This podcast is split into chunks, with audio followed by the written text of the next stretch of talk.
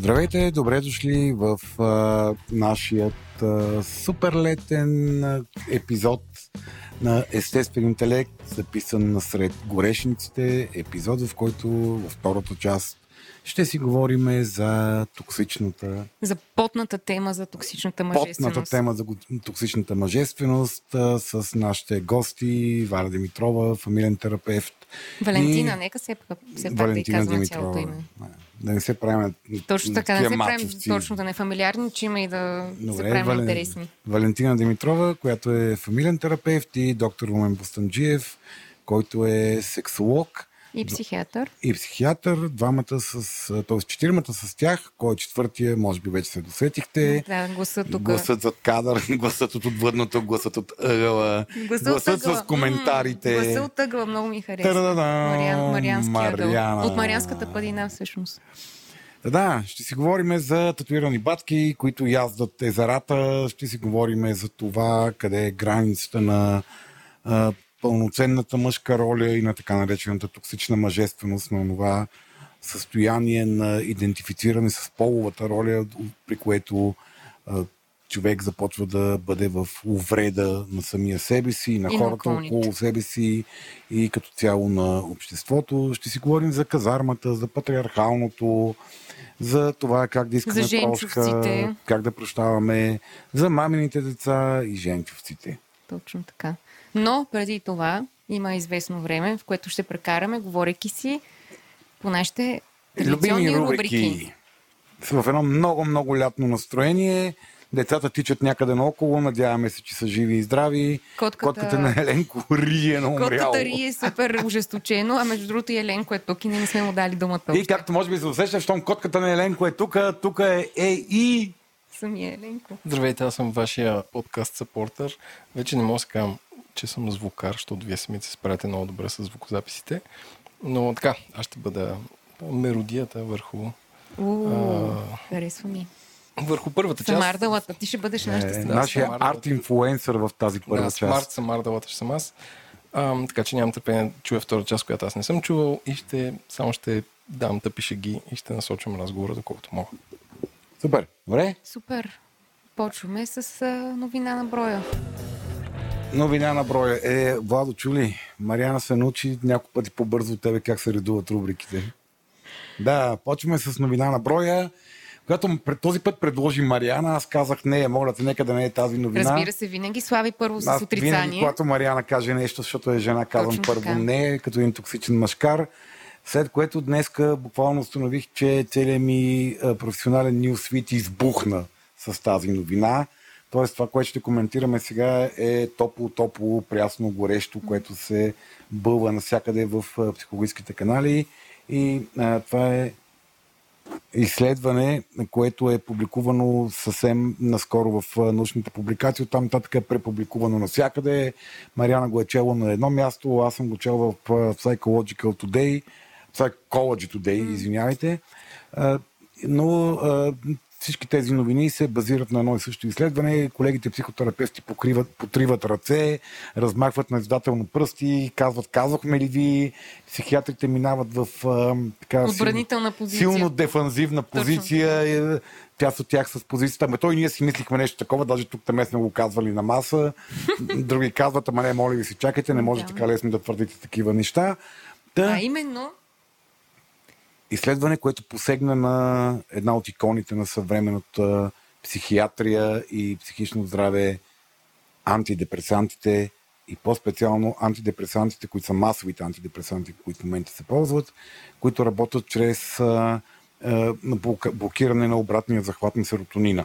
Много бърз курс по невробиология, докато Мариана си поема възраст да ме пита какво имам предвид. Щях да кажа абревиатурата, ако някому е интересно да си прочете Кажи SSRI, само дето забравих какво означава това. И съм абсолютно Едното е серотонин, и то е инхибитор. Там Точно тазъка... така. А? Да, нашия мозък как работи, а, има ени, клетки в него, които се наричат неврони, които имат едни окончания, които се наричат синапси, които отделят определен вид невротрансмитери с различни клетки са така, специализирани в отделянето на различен вид невротрансмитери, които са химикали, които до голяма степен определят нашите емоционални преживявания на това, което се случва. Серотонина е едно от тези, един от тези химикали. Всички, абсолютно всички тези взаимовръзки биохимични в мозъка ни се минават по, през, по два пътя. Единият път е на отделянето на химикали и другия път е на захвата, на събирането на свръхдозата на прекомерно многото отделени химикали. И това е начинът по който нашия мозък се регулира. Тоест едните, едните краища на клетките или едните типове клетки, в зависимост от това за кой тип химикали говориме, отделят определен, някакво количество химикали, друг тип клетки ги инхибират, т.е. те ги прибират обратно, за да не могат да, да влияят и да не стане прекомерно голямо влиянието.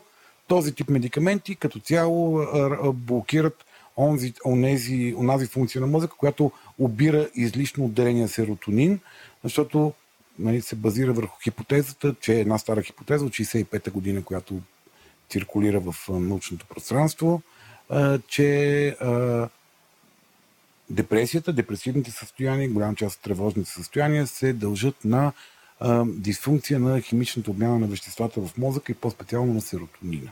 Тоест това изследване в общи линии така, отрича тази а, масово приета презумпция, че депресията е резултат от а, този а, така, нарушен баланс ами, на серотонина. Сега, в научните изследвания никой цяло не, не смее да, да, да изкача чак с толкова категорични послания. И това е едно от основните, едно от основните твърдения, които тези хора така набиха тъпана. Що казвам набиха тъпана? Защото това не е нова, но, ново, ново послание. Това не е нова, нов опит на някакъв глас да се чуе в пространството на психичното здраве. Много отдавна е, е, много психиатри и психолози казват, че всъщност цялата тази масово разпространена хипотеза, че депресивните състояния се дължат на химичен дисбаланс на серотонина в мозъка, не е толкова добре научно доказана и подплатена, че ние да можем да кажем, че има едно универсално лечение и то е да дъниш анти, е, този тип антидепресанти, които влияят върху серотониновите нива. Аз може ли да направя много тъпа аналогия? Mm-hmm. Да речеме, до сега се е смятал, че ако скърца един двигател, хората предписват някакво специфично моторно масло, което уж смазва двигателя, но прецаква спирачките, примерно. В смисъл, има, прави, има, има, има някакъв ефект върху спирачките, който е допустим. При положение, не, не, не, че двигателя работи. Не, в смисъл, че да, ако ти скърца двигателя, вземе това масло, това, че спирачките няма да работят, да. нали, Еми... това е част от нещата. И сега изведнъж се оказва, че това масло не работи, а нещо друго е причината двигателя да скърца. Еми, да, че двигателя няма да спре да скърци, като му даваш масло. Горе-долу. Това исках да кажа. Да. Маслото е много скъпо и там mm-hmm. фармата се кефи на това, защото може да продава масло за най-често като чуе някой да скърца двигателя, о, о да, това, това е масло. Да. Макар, че до сега реално, всъщност това масло не е, не е ултимативно правило двигателите. Тоест това също... Да, а, сега, ако може малко да излезем от а, механо, механо аналогията. Механотехникова. Това, което към момента сякаш до голяма степен биваше разпространявано като масово схващане, е, че депресията е нещо като диабета. Тоест, имаш диабет, слага си инсулин, няма проблеми. Mm а, имаш депресия, бъгнат ти е серотонина, пиеш антидепресанти, които ти оправят обратния захват на, на, на серотонина, т.е. повишава се нивото серотонин в мозъка, няма проблеми, депресия да. се очаква да мине. Сега има някои странични ефекти, няма проблеми. Да. Нали? И това всъщност се оказа, че не е толкова. Първо, че не е. Не е толкова просто. Така? Не, не е толкова просто, не е толкова доказано. Mm-hmm. И това изследване всъщност потвърждава една много стара хипотеза, която нямаше толкова гласност до момента, това изследване просто дава отново гласност на това. Тоест, на какво тази хвърля, хипотеза. хвърля светлина върху, всъщност, върху недостатъчния научен бекъп на Не, същия бекъп, който обаче поради две причини е станало супер масово убеждение и практика в психиатричната да. наука. И тя е, че а, първо, че а, големите фармацевтични компании 90-те години започват да наливат страшно много пари в маркетинг на това нещо конференции, научни и паранаучни публикации. На този вид антидепресанти, искаш да кажеш. Да, на този тип антидепресанти като много добро решение. А, нали, навсякъде в учебниците по психология и по психиатрия това нещо се разпространява като информация, лекарите го разпространяват като информация, защото самите те са били обучени по този начин, че това е нали, много добро решение. И много често се казва, че всъщност всички тези научни, тези а, твърдения и а, пропагандирания не се базират на реални научни данни, защото към момента няма толкова много категорични реални научни данни, че всъщност депресията се дължи от, от дисфун... психичен дисбаланс на серотонина в мозъка. Тези, това, това изследване, което се прави в момента, се прави на, на принципа на така наречените чедърни изследвания. Това са специфичен тип изследвания, които се правят в, в, в, в фармацевтичната индустрия, които а, правят а, а, изследване на всички изследвания, които твърдат това нещо, което позволява хващане на много различни показатели и взаимовръзките между тях.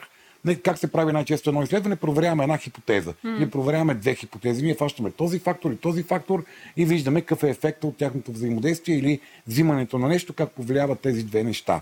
И тук сумарно са направени се едно изследване на изследваните хипотези. Това е статистическа обработка на данни върху изследвани лица, които са няколко десетки хиляди, защото те не са правени прясно набирани хора. Да. Се взимат данните на старите изследвания и се правят Ясно. изследвания на цялата, на цялата извадка, които са много повече хора, което позволява много по-категорични статистически изводи от цялото нещо. И това, което казват, това, което казва това изследване, което в момента така публику... Мисля, че молекулярна психиатрия, Molecular Psychiatry е списанието, което първо оригинално публикува изследването, е, че няма научни доказателства категорични, че въобще депресивните състояния се дължат на серотонинова дисфункция в мозъка, пък камо ли, че нали, тези този тип медикаменти повлияват значително повече от плацебо ефекта. Иначе казано, голяма част от а, а, ефекта на пиенето на антидепресанти се дължи на това, че ние вярваме, че помагаме на себе си, пиейки антидепресанти. Добре, а казва ли се нещо всъщност за това на какво реално може да се дължи?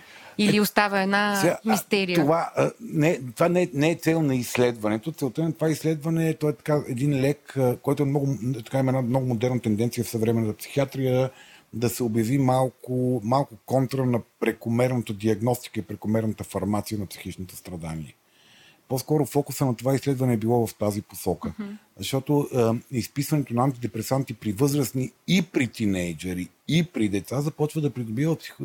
такова епидемиологично, е, е, епидемично явление в, в западния свят. Тоест какво? Малко дърпане на юздите от тази Малко дърпане на юздите, малко хора спрете се. Не, тук масово правиме нещо, защото така, така сме така сме чули, така са ни казали, така ни потикват да правиме но научните данни не потвърждават, че това е полезно и по-скоро претоварваме, претоварваме популацията с страничните ефекти от този тип антидепресанти, отколкото а, а, да постигаме някакви ползи. Нека се фокусираме в търсене и на други альтернативни хипотези и лечения. Да. Това, което потвърждава изследването Монкрив и Монкрив се казва автора на, на, на изследването и екип от така водещи психиатри в Европа, а, това, което казвате, другото, което установявате, че няма генетична компонента на база сегашното ни разбиране за гените. А, това е а, информация, която скоро излезе като отделна информация в една, едно британско изследване върху 50 000 генетични единици, mm. 50 000 човека, които имат а, генома. А, не, мисля, че го обсъждаме в някои от по-старите епизоди като новина на броя, те тук го потвърждават. Тоест към момента, доколкото ние разбираме генома, не се открива генетична компонента на депресията. Онова, което се открива като статистически валидна информация, не е биг дил. Колкото повече стрес, загуба и болка е преживял човек в живота си, в миналото си толкова по-склонен е да отключва депресивни състояния. Тоест, цялото нещо някакси сякаш насочва лъча на, на вниманието и на, на грижата в посока. Хилинг ли?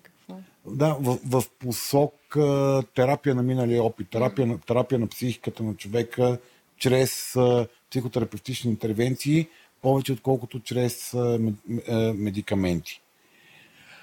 Има някакво усещане за овластяване, т.е. че така е възможно да се справиш, а не из, изнасяне на отговорността в гена и в... Изнасяне на отговорността в пития хапчета и всичко ще е наред. Да. Аз познавам много колеги психиатри, с които сме говорили, много често опитите за, за подкрепа на хора с мейджор депресивни разстройства или с тежки депресивни разстройства, а, не, те минават антидепресант след антидепресант след антидепресант. Е, вижда се, че не работи чистите, чистите медикаменти, които работят само на принципа на обратния захват. в момента се опитват да бъдат изместени през други, които пипат, но те отново тръгват от хипотезата, има дисфункция на биохимията на мозъка. Да. Има, има, има някакъв проблем с биохимията. И тук вече се почват да се опитват да пипат серотонина, опитват се да пипат допамина, не само. Mm. А, не, много, много по-комплексно се опитват да влияят върху биохимията. А, този тип този тип медикаменти не са, не са в обхвата на това изследване, никой не знае, но а, това, което всъщност е много алармира, че от едно много дълго изречение, което някога е било дефинирано като има хипотеза, че може би известни дисфункции на обмяната на серотонин в централната нервна система Биха, биха могли... могли, да, биха могли да провокират депресивни преживявания, за да е по-лесна комуникацията към пациентите и за да е по-лесен маркетинговия дискурс на тези медикаменти е урязан като депресията се дължи на биохимична дисфункция на мозъка. Да. Цялото това пълно с условности, уклончивости, изречение, което буквално взема един абзац в научния доклад, накрая се свежда до ти имаш биохимична дисфункция на мозъка, с това ще даме ни хапчета, които ще оправят биохимията на мозъка, ти вече няма да имаш депресия. И те това коментират, че трябва много да се внимава и, и, и, и, не, как комуникираме към, към психично страдащите хора, онова, което те преживяват, как може да им бъде помогнато. Дават много примери с известни психиатри, които в интервюто им казват, добре, вие знаете, че серотониновата теория не е толкова доказано научно валидна. Защо използвате към пациентите си това съчетание? Ти имаш биохимична дисфункция на мозъка. И е, супер мастити, известни психиатри казват просто, ми, не, трябва да им кажем нещо, което да им даде обяснение какво се случва. Да, това, е, това, това нали, тази нуждата в медицината винаги да има ня, нещото блейм, нали, някой да... Не, това е нуждата. Обяснение. Ние отиваме при лекаря с нуждата, че той знае отговора и решението. Отговора, и да. ние прехвърляме върху тях тази отговорност и много от тези хора поемат тази отговорност и чуят какво да ни кажат, mm. за да могат да, да, да, ние да имаме усещане, че сме в сигурни ръце и те знаят аджиба какво се случва. И така се е стигнало, че това изречение пълно с, може би, вероятно в някаква степен до, до е сведено до да. ти имаш биохимична дисфункция на мозъка, затова ще дадем едно нещо, което ти по биохимията и ще оправиме. Да. Мога да не е това хапче, мога да е друго, мога да оправим дозата, мога да отнеме известно време, мога да стане да. по-гадно за известно време, но това е начинът, това е причината, ние ще оправим, споко вервай ми. Да. И това е, това е взаимната нужда на двете страни да си да, да, да играят ролята на, на знаещ и а, вярващ. Mm и много маркетинг. Много, много, много, много маркетинг. Това е отново темата за Big Pharma индустрията в психиатричната грижа, която нали, преди една-две години избухна покрай масовата епидемия от смърт от свръхдоза от хероин в Америка, когато изведнъж им дръпнаха оксикодоновите рецепти на масово зарибяваните на бълко успокояващи хора в Америка. И се намесиха нали, мексиканските наркокартели с ефтиния хероин висока частота, който доведе до масова смърт. Да. Те стигнаха до някакви нива на, на, на смърт от, от свръхдоза на годишна база, каквато по времето на хипи движението нали, не са, не, никой в най-лошите си кошмари не, не е мислил, че може да се стигне от такова количество да. хора умрели от, от свръхдоза хероин на, на годишна да, база. Да, което е всъщност доста смущаващо за годината, в която живеем. Да, и се започнаха огромните дела срещу Big Pharma индустриите, огромните обещания, които те плащаха, които вече са спечелени за десетки милиарди долара обещания за фармацевтични компании, които са пропагандирали и са стимулирали употребата на оксикодонови медикаменти, масово болко успокояващи, което застрахователите казват да, супер, защото що да плащаме 15 000 долара за рехабилитация да. на човек, който си е ударил лаката, като може спокойно да му изпишем. Да, го да го друсаме тук 5 години, да. нали, за да не мрънка, че го боли ръката. Еми, да се надяваме, че следващия път, когато имаме новина за депресия, ще има още повече светлина хвърлена по е, тази Няма да е толкова, много се надявам, а няма да е толкова лесно, защото това е една мъгла, в която човек плува през, през житейския си път. И, и, но нещо много важно, нещо много важно, което казват хората в това изследване, не си спирайте антидепресантите. Е сега, понеже сте прочели или чули това нещо. Абстиненцията от антидепресанти може да доведе до много тежки последици за човека не дейте да, да си спирате антидепресантите, не дейте да пиете антидепресанти, понеже някой сте, чу, сте чули, че някой му помага и той пие антидепресанти. Не дейте да пиете антидепресанти по едно хапче през ден, като ми стане тежко. не си само предписвайте антидепресанти, не си спирайте сами антидепресантите в никакъв случай. Много хора в България пият антидепресанти, които им изписват джипитата поради проблеми с кръвното. Mm. Ако ще вярвате, ако щете вярвайте, масово в България джипитата изписват антидепресанти за хора, които имат високо кръв. Знам, че Занак са много често минава. Всякакъв тип антидепресанти много често на тия хора им писва, защото тия лекарства не е като да не са да нямат странични ефекти или в един момент казват, някой ми казва, ти копеле, лут ли си нищо, ти нямаш да пиеш антидепресанти 3 години, спира рязко антидепресантите и прави абстинентни тежки симптоми. Мисъл, нали, антидепресантите са химикалите, те влияят върху биохимията на мозъка. Нека да не влияят. Те не казват, това изследване не казва, че антидепресантите не влияят върху хими, биохимията на мозъка. Влияят. Проблема е дали въпросът, който те поставят, къде, да, това, ли е това ли е толкова причината? универсалното решение, че го превърнахме в епидемия от употреба на тези медикаменти, които далеч не са безпла... безопасни и не посягайте към тях просто е така и не ги спирайте просто е така, както случайно си ги пили дълго време. Аз имам въпрос, който е в страничния вектор на това изследване към Мариана, понеже вчера, защото нашите слушатели си мислят, че ние тук тръгваме така няма план, но не имаме. Вчера тя в нашия дълбок чат, като сме само Дълбок избраните Deep Web, където сме само избраните водещи на, на, на това радиошоу. Тя публикува два скриншота от Инстаграм и аз първо бях а, още един човек, който се информира от Инстаграм, но се оказа, че с това е изпреварила Слави, който днес беше залят с mm-hmm. това. Защо Инстаграм, Мариана? Защото след, следиме там а, през профила на естествен интелект, между другото хора. Ако имате Инстаграм, може да ни последвате там. Това е, да, това е първия, ние от малкото подкасти, в който има а, профил в мрежа Просто за снимки. Следим Защото няколко... ние много често си говорим за визуална култура и снимки. Следим няколко източника там, които са източници на психологически новини. Затова ми беше най-лесно да хвана и да си ги видя всичките на Аз, аз бях бъл че има такъв психология Инстаграм. Тоест, аз също. Защото Мариана ми вика, бе, Слави, я ми кажи ти откъде четеш новини, е... да ги последваме в Инстаграм. аз съм така, бе, какво ще следваш в Инстаграм? Това са някакви научни, сериозни това, издания. Е... И тя вика, всичките имат Инстаграм, освен едно май бе, нямаше, не помня какво беше. Um, това е тази шега, че every app is a dating app if you try hard enough. Точно. По същия начин. Every app is a psychology app if you try enough hard. Просто те не знам, Минсъв, някакво, някакво средство за информиране. Не, аз поделям само, че бях да. изненадан и затова исках да те питам. Mm. Може би там наистина пристигат бързо нещата. Добре? Okay. Добре. А, надявам се, че хората чуха дисклеймера. Дори да не разбраха новината, се надявам да разбраха дисклеймера, да не си спирите антидепресантите. Да, да, хора, това не значи наистина, като казва Слави, това е значи не работят търсете да, нещо да, друго. Да, да. А, и още повече, ако ваш приятел спрял антидепресантите, вие не ползвате, не му вземете неговите, въобще да. не, не промените нищо, консултирайте се. И не карайте хората да си спират антидепресантите, също така е много важно. Значи Конс... какво отговорно и информирано? Тези лекарите, лекарите, някой трябва да носи отговорност. Ако някой може да носи отговорност, това е лекуващия лекар. И то психиатър, ако може, не GP. Добре. Ще им предам. Добре. Втора, втората ми рубрика за днес, доза хейт сега малко така... Да, след тази малка, от, ма, малка доза хейт, сега голямата доза хейт. Отиваме а, в Холивуд с една новина от последните дни, а, която е за българската актриса Мария Бакалова, която е касната в а, Пазителите на галактиката. Като... Три. Три. А, като съветско куче на име Космо, съответно тя ще го озвучава, obviously. Което има телепатични способности. О, точно така. И а, всъщност, разбира се, реакцията на българската високоинтелигентна общественост беше класически подигравателна.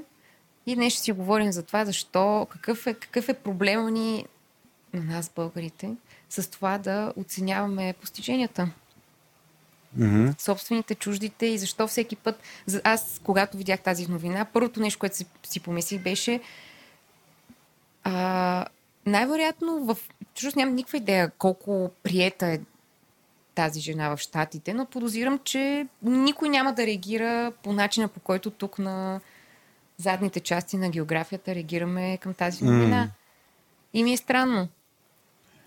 Е, не знам, аз, аз съм, поне съм, както казах, съм в лятно настроение, летен епизод. Новината я донесе Мариана, другите две неща в други, друг, съдържанието на другите две рубрики ги донесе Еленко.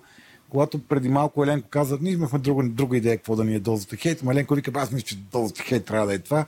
И аз моментално чух и припознах това като, като предложение. А, може би защото напоследък в а, практиката си страшно много се натрупаха случаи на, на, на хора, с които работя, а, които нямат, а, нямат усета към собствения си успех. Те не успяват да оценяват това, което те постигат в живота си и това ги прави много лесно а, изпадащи в а, подценяване, неглижиране, омраза и подигравка към други хора, това в което те постигат. Тоест, това е една обща тенденция на липса на оценка на успеха. Е, идеята, че когато ти не уважаваш себе си и не отчиташ собствените си успехи в живота, ти а, живееш в едно усещане, че а, другите също не са успешни или имаш вътрешната потребност да ги омалуважиш тях. Ама Но... какво то? Не, е ли, не е ли като да гледаш реалити шоу, смисъл а, гледам го това, защото това са някакви мега долни хора и така и да се, се почувствам и аз отгоре. Да, съм най-отгоре. Да, смисъл, това е един, не... един от феномените. Това, ма, това ли е, защото на мен ми звучи по-скоро като а, едва ли не чуждия успех почва да става болезнен за тебе. Да, да, това може да е причината. Чужди, да. чуждия успех е болезнен, чуждия успех е нещо, което трябва да бъде усмяно, подиграно. Или може би дори реално, когато чуеш нещо подобно, ти не можеш да си представиш какво стои за това нещо като успех да кажеш, е, е ня, някой е успял на, за, на трети опит да си вземе дипломата за Project Manager. Този човек е положил три пъти усилия, останал да. е, пробел е и е успял накрая. Да. Е, окей, той може да не е толкова интелигентен като тебе, дето е сега, ако се напъна някой ден, че я взем тази диплома от ма. Не? Но трябва да оцениш, че този човек е постигнал нещо, дори на третия си опит и е останал там и е положил усилията. И това а, дори не толкова заради тази токсична социална среда, която се създава, в която човек не желая да бъде част от нея, той дори да не желая да бъде успешен в тази среда, защото ще бъде моментално оплюто, уважен и, и, и пороган, а по-скоро за общия менталитет на а, ние българите, тази, това общо усещане за... Че сме мизерни. За мизерност и за неставане. Да. И както нашия живот не става, така и живота на, на жена ми не става, така и живота на комшията, така и живота на тоя и на ония, па и на она, па чака ето отиде там да си показва газа в Америка, тази за друго не става, освен си показва газа и да... Слави, слави, слави. Сега вече сега вече да си показва газа не става, защото че играе глас на куче. Да, но, нали, и тя, ето, вижте за става да, да играе глас на куче зад кадър. Тоест какво? Тоест едва ли... Всеки може да отиде да играе глас на куче зад кадър. Човек. Не, не, аз малко да внеса контекст, защото м- искам да кажа, че подценяваме успеха за това нещо. Първо, mm-hmm. Филмите на Марвел са най-високо бюджетните филми от 10 години сам и според мен след 5 години ще има само филми на Марвел по кината. Няма да има нищо друго, защото Дисни ги купиха. И ще има само приколи, сиквели, сиквели на приколи и ще ни пръснат глава. Второ, тя, изв... тя изведнъж става герой, а, който няма да е само в този филм. Те си въвеждат там вселени и ги правят като един голям сериал, който гледаш на кино.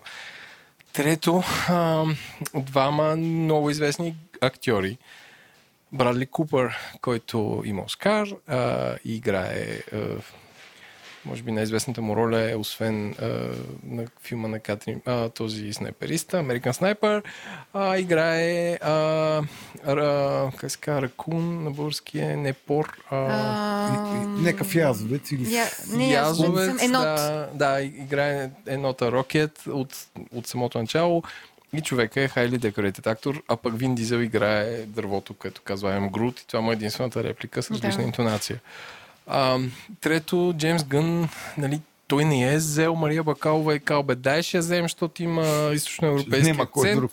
И затова ще играе руско куче, па да видим дали става смисъл. Аз съм сигурен, че Марвел са направили съответно Дисни кастинг от 200 човека. И то е било мега бой да, да. тя да бъде това, нали, защото тя нали, не е не е Джордж Куни, които го пишат за, като звучава филм на Уес Андерсън. Това е, това е много трудно. Четвърто, това е, ако ти като актьор, примерно, си учил как да играеш а, скетч, в който гаджето ти закъснява за среща и, и, и, как го интерпретираш, да играеш глас е много трудно. И това не е, не е типичното нещо. Не всички актьори го могат. Не го правиш, хора, които...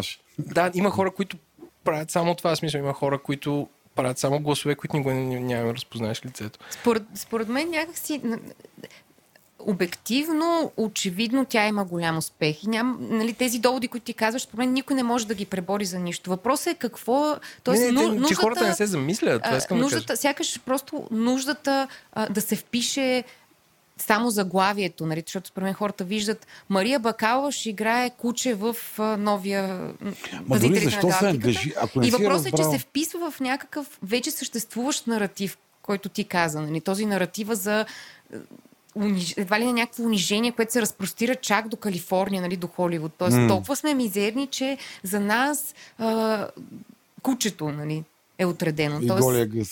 да, Не, и, и, значи аз бих направил паралел с друг успял българин с Григор Димитров. Където, нали, като бие Гришо Мачка, като падне, той само ходи по жени. Смисъл, Всички почват да разбират от тенис. Да, да, да, смисъл няма, нали, когато печели, печели цял народ, като падне, Да, той да ако го- беше с наритаме, да- Шарапова, да Еми- вземе да играе. Смисъл, всеки му е личен треньор, нали? а, Или поне би се справил по-добре от личния му треньор. да, а, така че а, това е също, нали, деца имаме двама човека горе-долу успешни, горе-долу известни. А, и когато всяко нещо свързано с новина, нали, да бяха избрали да играе водеща роля в следващия филм на Нолан, да речем. И ще кажа, че е спала с някой. Ама то въпрос, въпрос е, че някакси това момиче обра точно това отношение. И каквото и да стане, смисъл наистина, каквото и да стане от тук на след, няма да се промени този наратив за нея. Сега, аз чест, честно България е казвам, токсична, това е моят не знам, не знам дали е това токсична. е, е някакъв много специфичен български а, такъв, как да кажа, българска характеристика. Аз бих казала да. Да, Не- не знам, малка, най-вероятно- Слави, малка комплексирана нация сме. Аз, аз, поне от моето пребиваване в Штатите и особено в тези среди, наистина хората там, дори ако щеш просто от То възпитание... няма злоба, няма злобеене, няма ми, отдумване, толкова няма... е туширано, толкова е туширано, че да, изглежда... Не присъства чак толкова много в публичния дискурс. Просто е въпрос на някаква конвенция. Хората не правят така. В смисъл това е... Да, не, при предния път пък чак учителя и в надпис излезе да я оплюе и да обясни колко е Еми, разочарован от нея, е понеже това. това. Това, вече е бе, душко ми се и си там на Раковска и си цъка и егото и, и, и, се наслаждава и на това, което правиш, се гордей със себе си. Що трябва да ходиш да блеснеш, усмивайки някой друг? Е, това е, е мисъл, тази, това да, да, да, да стъпиш върху потъващата глава на другия, да се почувстваш по-отгоре. Ма ти А то на всичкото отгоре тя не е потъваща. така да, ама ти да я изкар, ама ти да, ти да я преживееш като Да. така, да стъпиш отгоре и обясниш ти колко си по-добър. Да. Нали, човека с трите на издадени сбирки горе в таванската стая на, на, на Ивана Сен, нали, да, да, да, преживее мига си на величие, обяснявайки тази тапа, чак колко е просто елементарно. Ми, не, това на кого помага? На никой не помага това нещо. Еми, има, има, някакъв, има някакъв, с- според мен има някакъв self-hate, който битува и той обхваща, т.е. аз мраза себе си, някак си мраза си и- и народа си мраза. не и знам, всичко, аз дълбоко идва вярвам, че всеки един от нас трябва да почне да се гордее малко повече. Като почне да се гордее малко повече със себе си, ще почне да оценява и хубавите неща в други. И някакъв, някакъв момент може да станем малки, малък и верно горд народ. Добре, значи, Нали? И то горд народ това, което се случва в момента, а не народ, който а, пре, нали, преповтаря някакви митологеми от миналото, а, за да мога да задоволи естествената си човешка потребност да се гордее с нещо. а, значи това беше тук що съвет номер две. Първи Не съвет, поискам- не си спирайте антидепресантите. Не поискам съвет ном- номер едно беше това, това е не поискам съвет номер Малко това е, не, това е моята визия. Това е моята визия и мечта някакси за това в какъв свят Значи- искам да живея в България. Аз трябва да направя такива 10, 10 а, позитивни неща, с които мога да се гордеем, а ще ги компилираме в някой следващ епизод. Като българи, разбира се. Супер. А, ще ги обобщя. Аз мисля, че трябва да всеки да, да знам, говорим с какво се гордееме с себе. Това, което ние сме направили. Ние, ние, азовете ни. Ние в Да. живота си какво сме направили. С това трябва, оттам трябва да почне гордостта. Всичко останало са а, сурогати. В смисъл, доза, доза гордост отвънка на готово, но то с външните дози е, има един проблем. И ако ми позволите, аз така и така не допринесох с нищо за съдържанието в тази първа част, поне да обявявам рубриките. Точно така. Ти ще бъдеш мажоретка. Аз съм мажоретката в а, този летен епизод. Ти си момичетата, които анонсират кой рунд си играе боксовия матч. Ох, унижавате ме. Сечкова Унижавате ме, унижавате ме. Чувствам се унизен от вашата мъжественост. Ти си адреналинката на естествен интелект. Ох, космато момченце. Моята рубрика, рубриката посветена на киното и изкуството. Точно така. Любимото Психодрама. изкуство на Слави. Това е Тук ще- рубриката, в която ви, всеки път е много така предизвикателно да намерим нещо, което всички заедно Са гледали, сме знаем. гледали и ще гледаме и имаме ако желание може, да гледаме. Ако може Слави да изгледа най-после, за да може да го коментираме. Точно така. Слави обожава киното, той заспива на филми, събужда се с филми, смята, че това е най-висшата форма на изкуство, така че... Да всичко спреме е- не заспива с филми. Има плакат на Бергман в неговата стая. Разбира се. И тъй, това е, днеска ще си говорим за а, един, така, едно предложение на Еленко, което седи в а, бокса от известно време насам. Няколко Той по години. типичния си тихо настойчив начин постоянно го... Какво ще кажете да, да говорим за епизод четвърти от трети сезон на филма, на сериала Атланта. Аз- Атланта? Сега включвам сериозния глас да кажа на нашите драги слушатели, че а, това е моят а, троянски кон в а, империята на а, естествен интелект. Да пробутаме се- сериал, който според мен е гениален, може би е най-гениален сериал правят някога. Ах, Тежки думи, но да, много харесвам. А, като не мога да карам си говорим за цял сериал, а, избрах един епизод, който да обсъдим. И тук имаме предизвикателство да заговорим кое, за нещо, което никой не е гледал. Така че, дами и господа, ако се намирате на дълъг път или този подкаст искате да запазите най-интересното, натиснете пауза изгледайте а, четвърти епизод на трети сезон на сериала Атланта, който няма нищо общо с сериала, защото е абсолютно самостоятелен а, и продължете след това. Ако ли не, ние ще обобщиме накратко сюжета на този с- епизод и вече надявам се това да запали страстта ви към а, този брилянтен а, сериал на американската кинематография. Може би все пак да кажем две думи за какво е сериала. Да не е съвсем от нищото. Така, сериала се описва като Black Fairy Tale, а абсолютно целия, не нарочно, но да, всъщност хората, които го правят, абсолютно всички режисьори, сценаристи, а не режисьорите, не, но сценаристите най-вече са черни хора и се разказва за бедни хора в град Атланта, който има, мисля, че над 80% население от чернокожи. Защото, знаете, американския юг а, е бил място, където са работили робите. Ам, да разкажа ли епизода? Ми, да, нека да си поговорим за, на, на две, на три да, за това какво се Значи, случва в контекст епизода. е интересен. Да, Да, контекст, значи епизодът е абсолютно изнесен от а, самия сериал. Той се разказва за а, какво ако ам, черните хора осъдят белите и те им почнат да им плащат репарации за им престъпленията, които са извършвани от а, хората едно време. От белите хора едно време, от техните хора едно- кръвни роднини едно време. Точно така. Така, а, а, главният герой се казва Маршал Джонсън, а, който го играе един от а, тримата бели мъже в а, филма Хенговър, може да сте гледали, или Последния аргенски запой, както беше кръстен на български. а, който започва с това, че той е разведен мъж, мидъл клас, горе-долу окей, работи в компания за скариди. А, това е много популярна храна в западния свят. А, и взема дъщеричката си, разбираме, че е разведен. А, и тя му казва, че нещата може да се стоплят и да се сдобри с жена си. я Аха, се закарва, с жената. Да, и се закарва с колата до тях. По пътя чува радиопредаване, в който а, как се казва, потомък на Роби осъжда един от CEO-тата, не, но Tesla Executives, един от висшите менеджери в Tesla, който е милиардер, да му плати някаква крупна сума пари. И той първо казва, е голяма работа, той е милиардер, Не, не, защото го бълха, го хапала. Някакъв прадядо на въпросния CEO е притежавал като робовладелец прадядото на въпросния негър. Точно така. Е, тук всичко се по кръвна линия се пре- предава. Точно така. А, и той казва, но какво толкова, но всъщност разбира, че а, репортажа по радиото завършва с това, че това дело може да доведе на много други дела и всички да пострадат.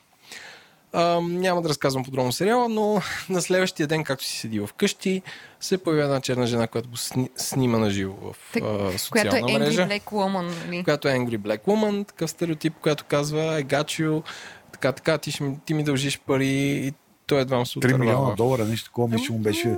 Някаква непосилна само- сума му беше. Само да, го да. оценила се беше на Да. 3 милиона долара. На да. следващия ден отива в офиса, където всички са стресирани. А, една жена така абсолютно казва, аз съм а, аз съм джуиш, нали, мен не мога ме фанат. Защото... Да, с огромно каза, аз съм джуиш, аз не да. съм рабовладелец, няма как да ме фанат мен. да, а, а, а чер, а, чернокожите колеги на, на Маршал се радват как а, сега, това ще тръгне навсякъде, ще позна, това ще се случи.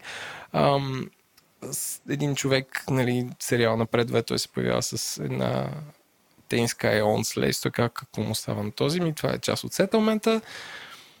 И се стига до там, че се обръщат а, ролите до такава степен. Той си загубва работата, отива при жена си, жена му казва, а, че завела е, забързала е документите по развода, който нали, ще да се обърне и да се съберат пак. И, и, така, и че... му дава довод, а, че тя е а, от нали, Перувиан, т.е. от Перу. Да, и да. всъщност с нея няма. И не може да си позволи да се застраши финансовото и положение в момента. Точно така. Да, тя иска да си спаси нейните пари с mm. този развод. Той каза, ма ти беше бяла до вчера. А, и сериала се премества до една абсурдна ситуация, в която той работи в, а, като сервитьор в ресторант, където обслужват people of color, т.е. едно са обърнали социалните роли спрямо расата на хората и 15% от а, заплатата надника му, който идва всеки ден, отива за разрешаването на а, делото, което очевидно той е загубил и трябва да изплати. Да, той плаща нещо като неустойка. неустойка да. Процент от заплата си неустойка. Тук не е повече време, отколкото очаквах, но мисля, че се разказа сериал. А, сериал е много по-смешен, този е най-тежки епизод, но затова решихме да, го, да започнем с mm. него. А, за мен това е а, брилянтна някаква модерна история в контекста на това, че наистина в Съединените щати то отражение на това, че а, на много места а, чернокожи съдят държавата за а, проблеми, които, не проблеми, направо за убийства и за заграбени земи, които нали, на времето са, са били от, а, а, от бели хора и вярват, че парите ще разрешат този проблем. Това mm. е този сериал, отражение на това. Как ви стори на вас? Ми, на мен чисто като, като сериал, нали, Атланта, макар че не съм гледала целия, много ми харесва епизода, супер много ми хареса. Иначе чисто тем, как, като тема, аз го усетих като че фокуса на епизода беше нещо от сорта на груповата вина, т.е. изкуплението на груповата вина. Т.е. справедливо ли е ние, нали, сега не ние българите, но ние белите по някакъв начин да поемем отговорност за сторенето в миналото и да, а, да изкупим вината си. Или не е справедливо. Тоест, и... ми хареса ми до последно, че някакси, въпреки нали, леко абсурдния тон и смешките, до последно някакси не можеш да разбереш сега това не бива да става или напротив, това трябва да стане. Че така, това трябва да стане. Да. И ми хареса, че така през цялото време балансирам между това какво е правилно и какво не. почти документално заснет този епизод. Аз това да. ми хареса, че беше почти документално заснет. Някакси нямаше, е, нямаше протагонист и антагонист в цялото нещо. Е, неизбежно ти става, си симпатизираш на главния герой, така, това е драматургична неизбежност, mm-hmm. че симпатизираш на главния герой, но някакси не, много, много, много документално беше. Бен, а, на мен това, което ми стана интересно, е, че, че мога да си представя как това се случва и някак си нямам, не се надига в мене някакъв а, а, такова, някакво white supremacy, нали, някакво бяло превъзходство да си кажа не, не трябва, нали, някакси мога да си представя, че това се случва и ми се струва окей. И също сега, като разкажеш, ми е интересно, нали, а, понеже целият екип е от драматурзия, че са чернокожи, ми е интересно как са го писали това? Тоест като някаква сатира, като самоирония mm-hmm. или като не знам каква е. Е, какъв, какво иска да каже автора, да, нали, де, де, си вика, пази Боже да, mm-hmm. да се връщаме там, какво иска да каже автора. Да. А между другото, да, на тази рубрика никой не е говорил с другите, какво ще кажем по време на тази рубрика. Нямаме сценарий. Да, след натиска на Еленко да гледаме, викаме, добре, гледаме го и всеки казва какво, какво, какво е видял. Точно така. Никой не се е подготвил и импровизираме. Слави ти какво усети? Значи аз пър, пър, първото, което оцених в този е, епизод е много силната му пропагандна стойност. Той беше успял да иллюстрира страха на белите хора, които доведоха на власт Тръмп е, и Бори Джонсън и въобще цялата тази, е, тази е, вълна на опозиция срещу неолибералната тенденция предните десетилетия. Беше просто много силен пропаганден материал. Аз подозирам, че страшно много хора, които а, го гледат това нещо извън контекста на че, че е сериал, че е еди какво си така нататък, това нещо почне, почне да го ретвитват и рефейсбукват като фактология ще кажат, е го вижте какво става еди къде си в Америка. Не, то беше толкова, так, толкова наситено иллюстрира страха на белия човек от а, задаващата се несправедлива мъст, mm. А, че а, мен това беше първото, което, което ме е така впечатли как Да. беше направен. С тази си почти документална сила, с която беше М. направ... иллюстрирано цялото, целият сюжет. Второто, което много ме, много ме а, би- някак се ме бъгна, такова чувство ми за справедливост бъгна е тази вечна дилема за вината на синовете. Да. И сина носи ли вина за греховете на бащата. Нещо, което всички ние дълбоко животински в себе си имаме потребността да, нали, да убиеме виновника, жена му, децата му, да посипеме земята му с До сол девето коляно. до девето коляно да му засипеме кладенците с кал и пръст и го вътре да фърме една мъртва овца да зарази водата, за да така че никога да не се ползва повече тази вода. Е тази дълбоко първична атавистична Да наша... се изкорени злото. да, си, да, да изкорениш врага си, да, да. Да. ликвидираш врага си, да го няма генетично. Тоест, Да. нали, децата му да носят грях до 58 коляно. Нали, Това идеята християнско ли е? децата наследяват а, дълговете на бащите си, нали, което не, не знам приели си или не, България имаше по време такъв а, някаква... Беше си подигнал като тема, нали, за наследяването Сега, на сега май дълговете. вече не е така. Еми, да, е, е, е, е, тази тема е много, много тегла, много първично животинска от Да. И това е, нали, което много ме, стана тъпо за то човече, нали, който през цялото време ще ви каже, ма аз съм астроунгарец и ние сме били роби. И те му викат, да, бе, астроунгарец, погледни, че си бел, дядо ти е дошъл тук преди 4 века и мал роби, ай сега, нали, да, да съсипеме живота по всички параметри. И другото, което много ме натъжи е, е мина просто като един а, епизод в а, такова как сцена в целия епизод а, за онзи така дълбоко глътнал вината индивид, а, който е там този, когато остана без жилище и отиде в хотел, където намери един друг като него, който си беше загубил всичко в живота си заради, Заради своето- подобна си, да, заради своя наследството пра, си, пра, да. пра дядо но той седеше така с една фалшива позитивност а, и обясняваше, че така трябва, че така е редно, че това е... Точната реплика на този човек там в хотела, де се срещнаха, е каза, сега вече сме свободни. Да, сега вече сме свободни, аз съм облегчен, аз платих а, този Да. кръвен грях, който съм носил явно дълбоко в себе си и съм бил виновен без да го съзнавам и ето сега го платих, след като излезе и се гръмна на ръба на Да. басейна. Е, това е та- тази вината, че си взел найлонова турбичка в магазина. Сеш ли се? Когато системата е толкова тъпа, гнила и корумпирана, но тя ти вменява, че ти си виновен за нещо, което става Да. ти персонално. И ти трябва да преживееш някакъв вътрешен, вътрешния катарзис, за да можеш да направиш Да. света едно по-добро място, при положение, че би могъл да стане по Ти не можеш да направиш света едно по-добро място, защото има още 7 милиарда индивида, на които решават как изглежда света.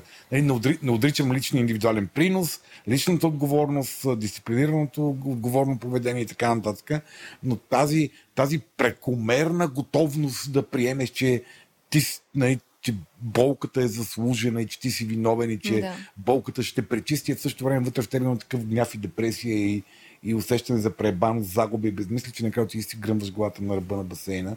Нали, бидейки щастливо либерално усмихнат и обясняйки, че това, което се случва е рай, да. приеми го, готино е чао. Аз това викаме най- най-после в то, един излезе да запали една цигара в американски сериал, някой, който е различен от Джони Деп и Брат Пит. Нали, викаме, гледа, то пухкавия излезе да запали една цигара. Бре, браво, американското кино се променя и той взе, че му беше пресмъртната цигара на това.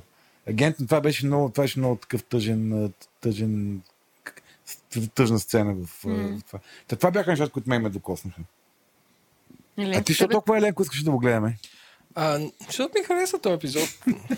Милия. Е, така блондинка, защото ми хареса.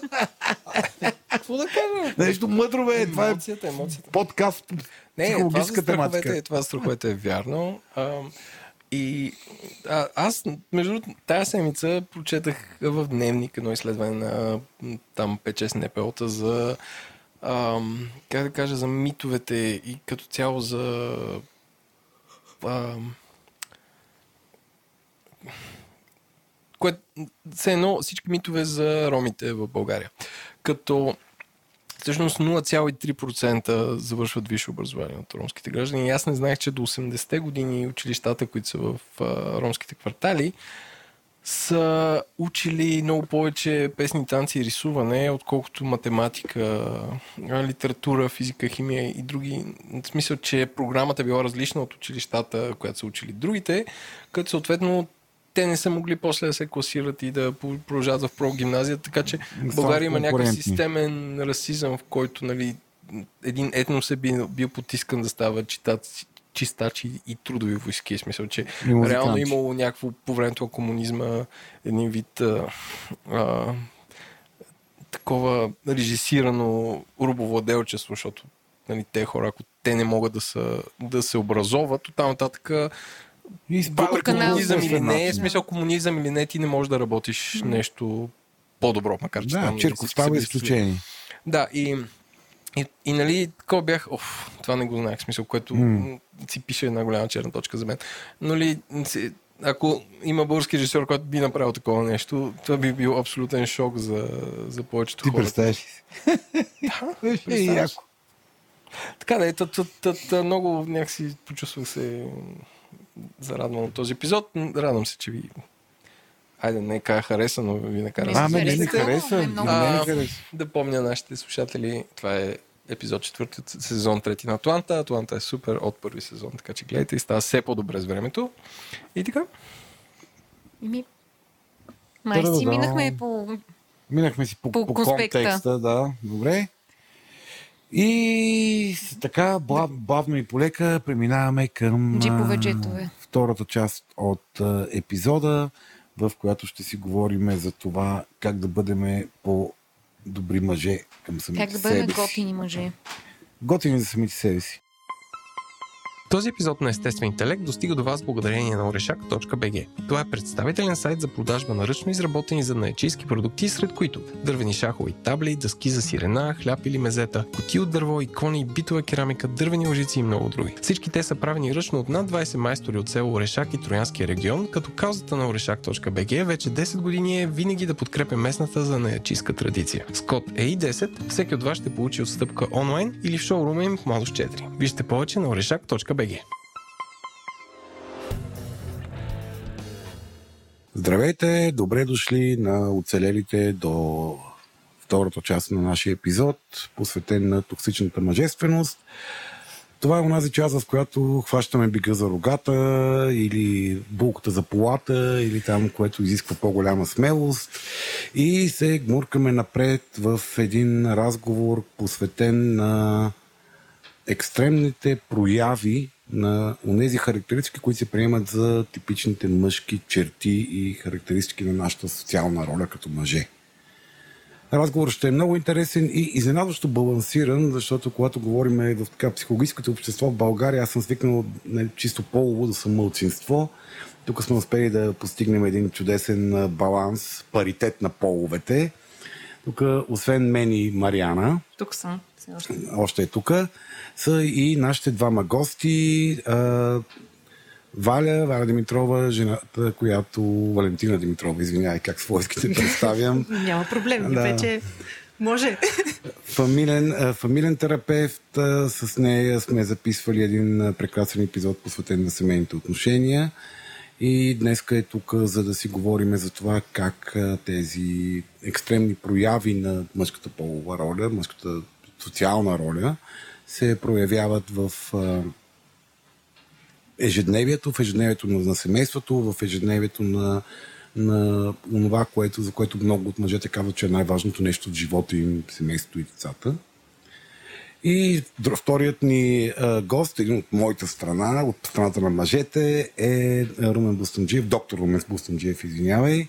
Нали, в България, като кажеш сексолог, всички казват, а, да, има един Румен Бустанджиев. да, аз съм много щастлив, че успя да се включиш в този епизод, защото тук така, нали, много ми се иска да чуем твоята перспектива през това, това, което дефинира мъжа като мъж, а именно секса. Благодаря много за поканата, за мен е удоволствие. Добре. А, ако искате малко повече да се представите двамата, да кажете нещо за себе си, преди да продължиме напред в а, хлъзгавата тема на половите роли? Аз съм благодаря за поканата. За мен, както винаги, е удоволствие. Аз съм Валентина Димитрова и съм семейен терапевт. Съосновател съм на Център по психотерапия, където работя с индивидуални клиенти, двойки и семейства. А, също така провеждам обучения за корпоративни клиенти. Като бях ученик, моите съученици се питаха, вярно ли, че баща ти е сексуалист? Тогава не знаех, че аз ще наследя тази професия. Баща ми беше човек, който 63-та година създаде първи единствен в България сектор по сексология. За съжаление, той беше закрит 99-та година, но така или иначе с тази дисциплина, която той така се опита да прокара, общо взето и аз я приех като сфера, в която работя, но а, за разлика от нея, мой интерес беше в много по-голяма степен към семейните отношения, партньорството. Поради тази причина, след като завърших медицина, а, така се ориентирах към а, психотерапевтичните обучения. Имам различни подготовки, но съм привърженик на интегративната психотерапия, която според мен има бъдеще. А, като закриха сектора, трябваше да отида в психиатрията, защото това ми е медицинската специалност, откъдето пък с огромна радост 2006 година избягах, за да отида в Бургаския свободен университет, където в момента съм преподавател в програмата по психология и по педагогика. Иначе в София имам Кръстил съм го сексологичен институт, но това е кабинет, в който практикувам главно работа с двойки, семейства. Mm-hmm. Супер. Добре. Еми, да споменем, може би, за нашите патреони, за които беше тази тема, е може би така най-интересната, която сме правили до сега. И към нея имаше наистина така, един залп от въпроси, а, и до голяма степен днешната структура е всъщност базирана на, на въпросите на нашите слушатели. Mm-hmm. А, ще, най-вероятно ще чуете своите въпроси в хода на разговора. Няма всеки път да споменаваме кой от кого е, но ще ги кажем в началото. Това са Валчо, Вектория, Ботмастер Краш, Кристина, Тони. Май, това са, нали? Да, това, това са хората, да. задали, това хората задали въпроси. страшно много въпроси. Много уместни. Да, много уместни. Горе-долу около тези, около тези въпроси се върти така цялото, цялото изследване на, на този феномен. Добре, а, в началото, преди да, на, така, да продължим напред, ми се иска да, да се опитаме да направим тази хлъзгава материя по-малко хлъзгава. Не, защото когато се говори за токсична мъжественост или мачизъм, или мачовщина, или машкарщина, това, което така преведено в българската, българския а, обществен език, а, така, сфера от а, маниери поведение и нагласи на, на мъжете, е, ако говорим за някаква радикална проява на мъжествеността, дай поне да видим коя е нерадикалната проява. Т.е. да се опитаме да очертаваме границите на това какво е мъжественост и женственост, което е тема безкрайно хлъзгава и, и тема, която нали, аз ще се опитаме да, така ми се иска да стигнем до някаква максимално разбираемо, логично обяснена разлика.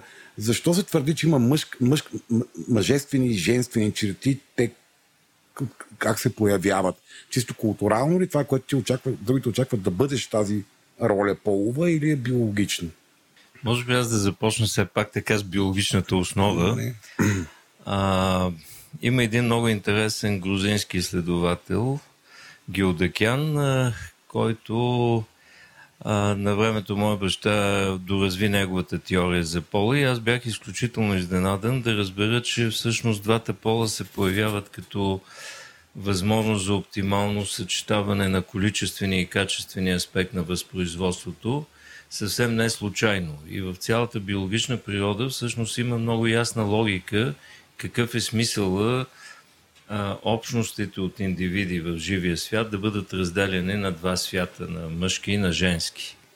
Ако mm-hmm. трябва с две приказки да го кажа, единият, е, така, едната част, единият пол – между другото, половете са само два, колкото и да им се иска на някои хора да спочи, защото самата думичка пол значи разполовявам, разделям на две. или секс разсичам на две. А, но едната част се ангажира с това да бъде авангарда, да поражда промяната, да бъде така движението напред по посока на изменящите се условия на средата. Това е мъжкия пол. Докато другата част се ангажира с устойчивостта, с това да запази ценното и да дава, как да кажа, структурата, това, което е константното. Едното е консервативното начало, другото е променещото се начало. Тоест, паз, пазит, е... пази, пазителя и завоевателя. Това, това е дълбоко заложено и, и то може да бъде иллюстрирано по много така очевиден начин. А, от броя на женските индивиди зависи в крайна сметка мащаба на популацията. Ако измрат много женски индивиди, това заплашва оцеляването на вида. Mm-hmm. Обратното обаче е при мъжките индивиди, защото те носят количествения, така да се каже, асортимент – и в този смисъл мисията на мъжкия пол е да поражда качествено различие, което да може да служи като трасиращи така следи в адаптацията на видовете. Тоест, мъжкото начало е пробивното. Това, uh-huh. което нали, с цената на собствения живот, жертвата а, и иновацията дава възможност за адаптация и промяна. Докато женското начало и в биологичния свят е ориентирано около това да бъде извлечено най-ценното и то да бъде съхранено. Mm-hmm. А, сега, е, очевидно това е един много дълбок принцип и ние няма как да избягаме от него. В социален план той се надгражда. Когато говорим за мъжественост, във всички култури обикновено се има предвид действената активност. Мъжът трябва да е активен, а, да бъде смел, предприемчив, т.е. човек на действието. Тук стигаме до трябва, за първи път стигаме Очаква до, се, добре, до трябването. Да е. Да, но някакси напълно естествено така звучи в главите ни. Трябва да бъдем едни и какви трябва да бъдат другите. Сега, разбира се, за да се изпълнат тези задачи, той трябва да бъде е, суров, защитен, така смисъл да не показва емоции, нали? както на английски се казва, men express, women express. Мъжът uh-huh. потиска, жените изразяват. Обратно, от а, жената се очаква да бъде силна в социалните отношения, да бъде разбираща, подкрепяща, обгрижваща най-вече, което е важно за оцеляването на потомството и много умело в социалните връзки, защото те противодействат на мъжката агресивност, която е, е по-деструктивна. Да. Mm. В някакъв смисъл двата пола като и ян се допълват, а, но сега, разбира се, тези представи са така доста символични. Това, което е ясно, че в съвременния свят всеки съвременен човек, мъж или жена, носи в себе си тези две начала, и мъжкото и женското начало, и колкото по-добре ги е развил в себе си, толкова по-добре партнира и в интимната двойка, защото се постига един по-добър баланс.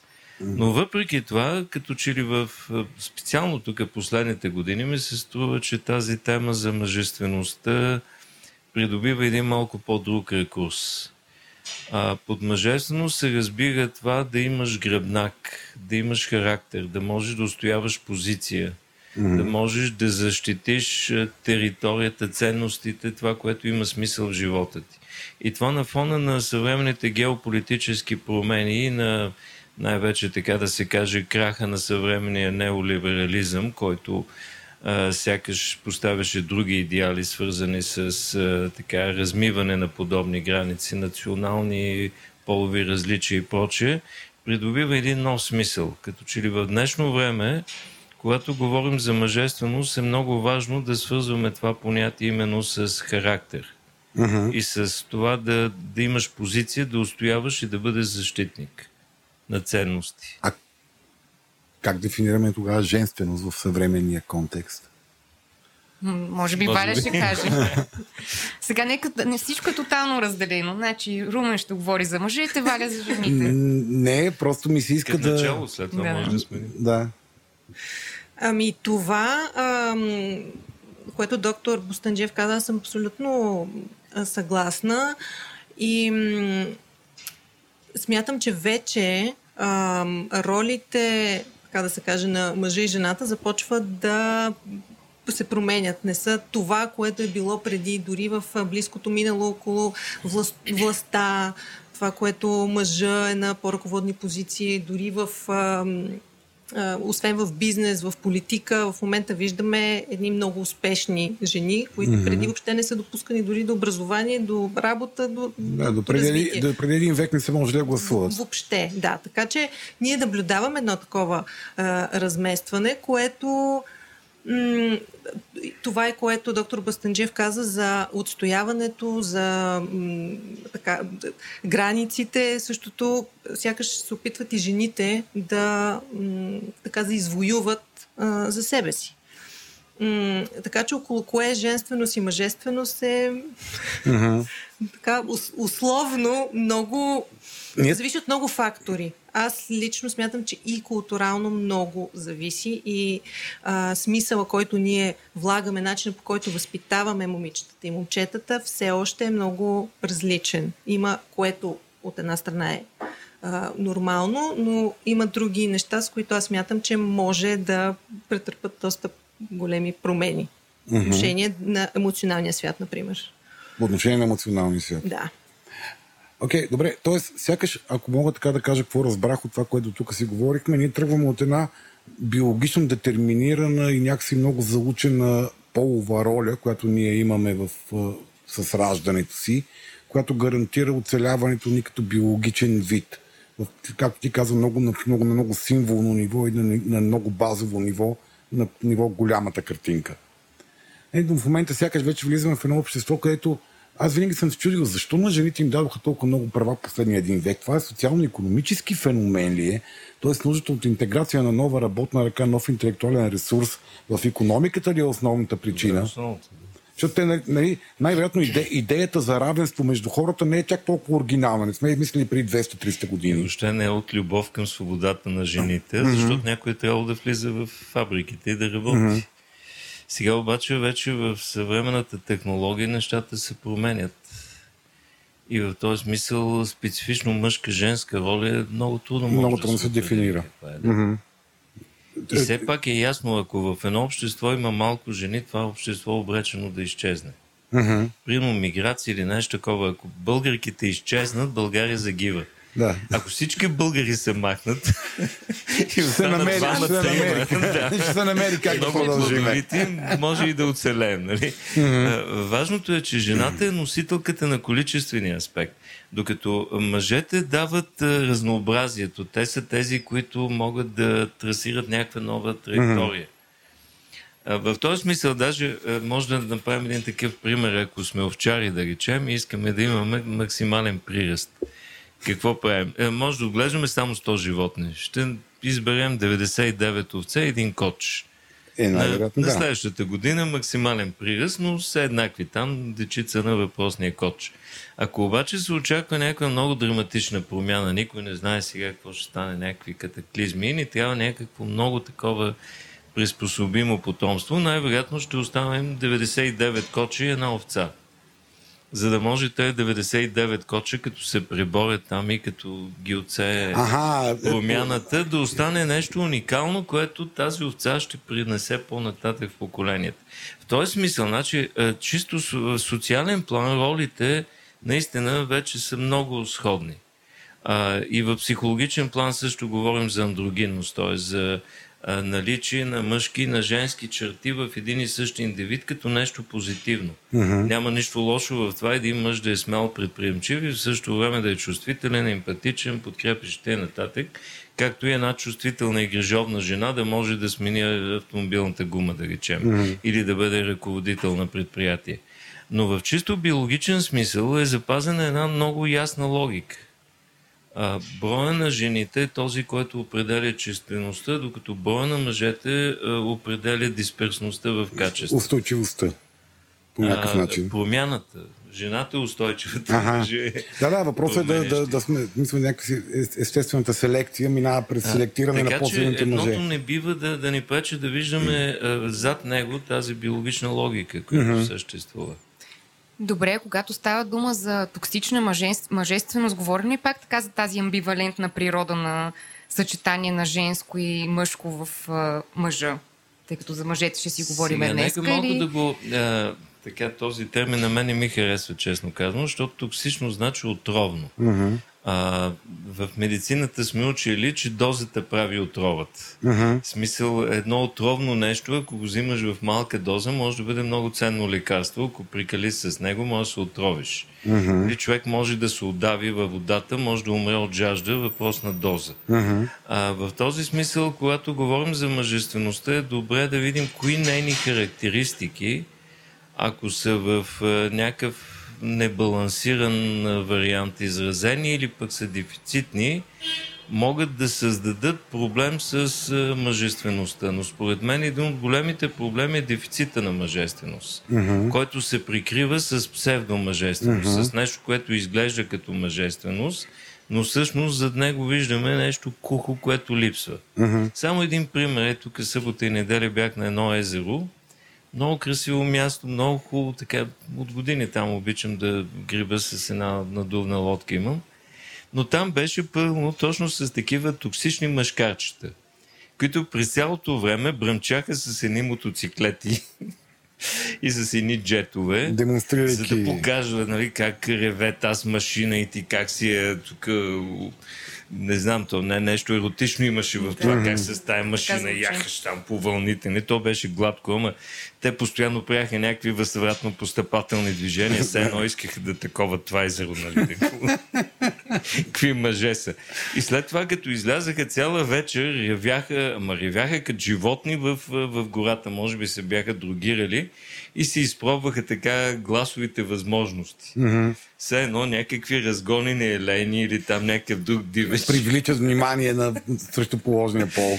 И си, сега, защото бях и на тая темата, си помислих, ето това е най-вероятно токсична мъжественост. Сега тези момченца с някакви много скъпи коли и други техники там оборудвани, се чудят как да покажат на... То е интересно, едната група бяха седем момчета и едно момиче, което силно беше сестра на едно от момчета, може би на главатари. Нали, те силно спрямо нея нямаха никакви амбиции, но те един на друг нещо си мериха нещо. Мгм. А, според мен това е, може би, е, есенцията на това, което бихме могли да наречем псевдомъжественост. Може би е по-точният термин.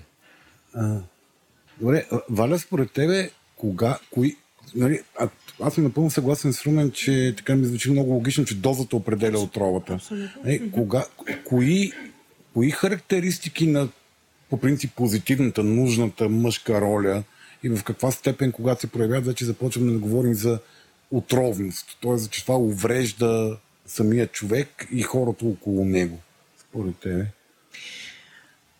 Това, което и до сега говорихме около устойчивостта, около така сигурността, постоянството е абсолютно така, но може би начините и така стратегиите за справяне, които се на, научават и се при така, мъжа в случая, ам, да кажем агресията, когато е основно средство за справяне с някакви конфликтни или е, решения за справяне с, с някакви ситуации, може да бъде а, така наречената токсичност, защото Мгм. това лишава от възможността по по-ефективен начин да се научи да влиза в отношения, да комуникира а, чувствата си, преживяванията си, себе си.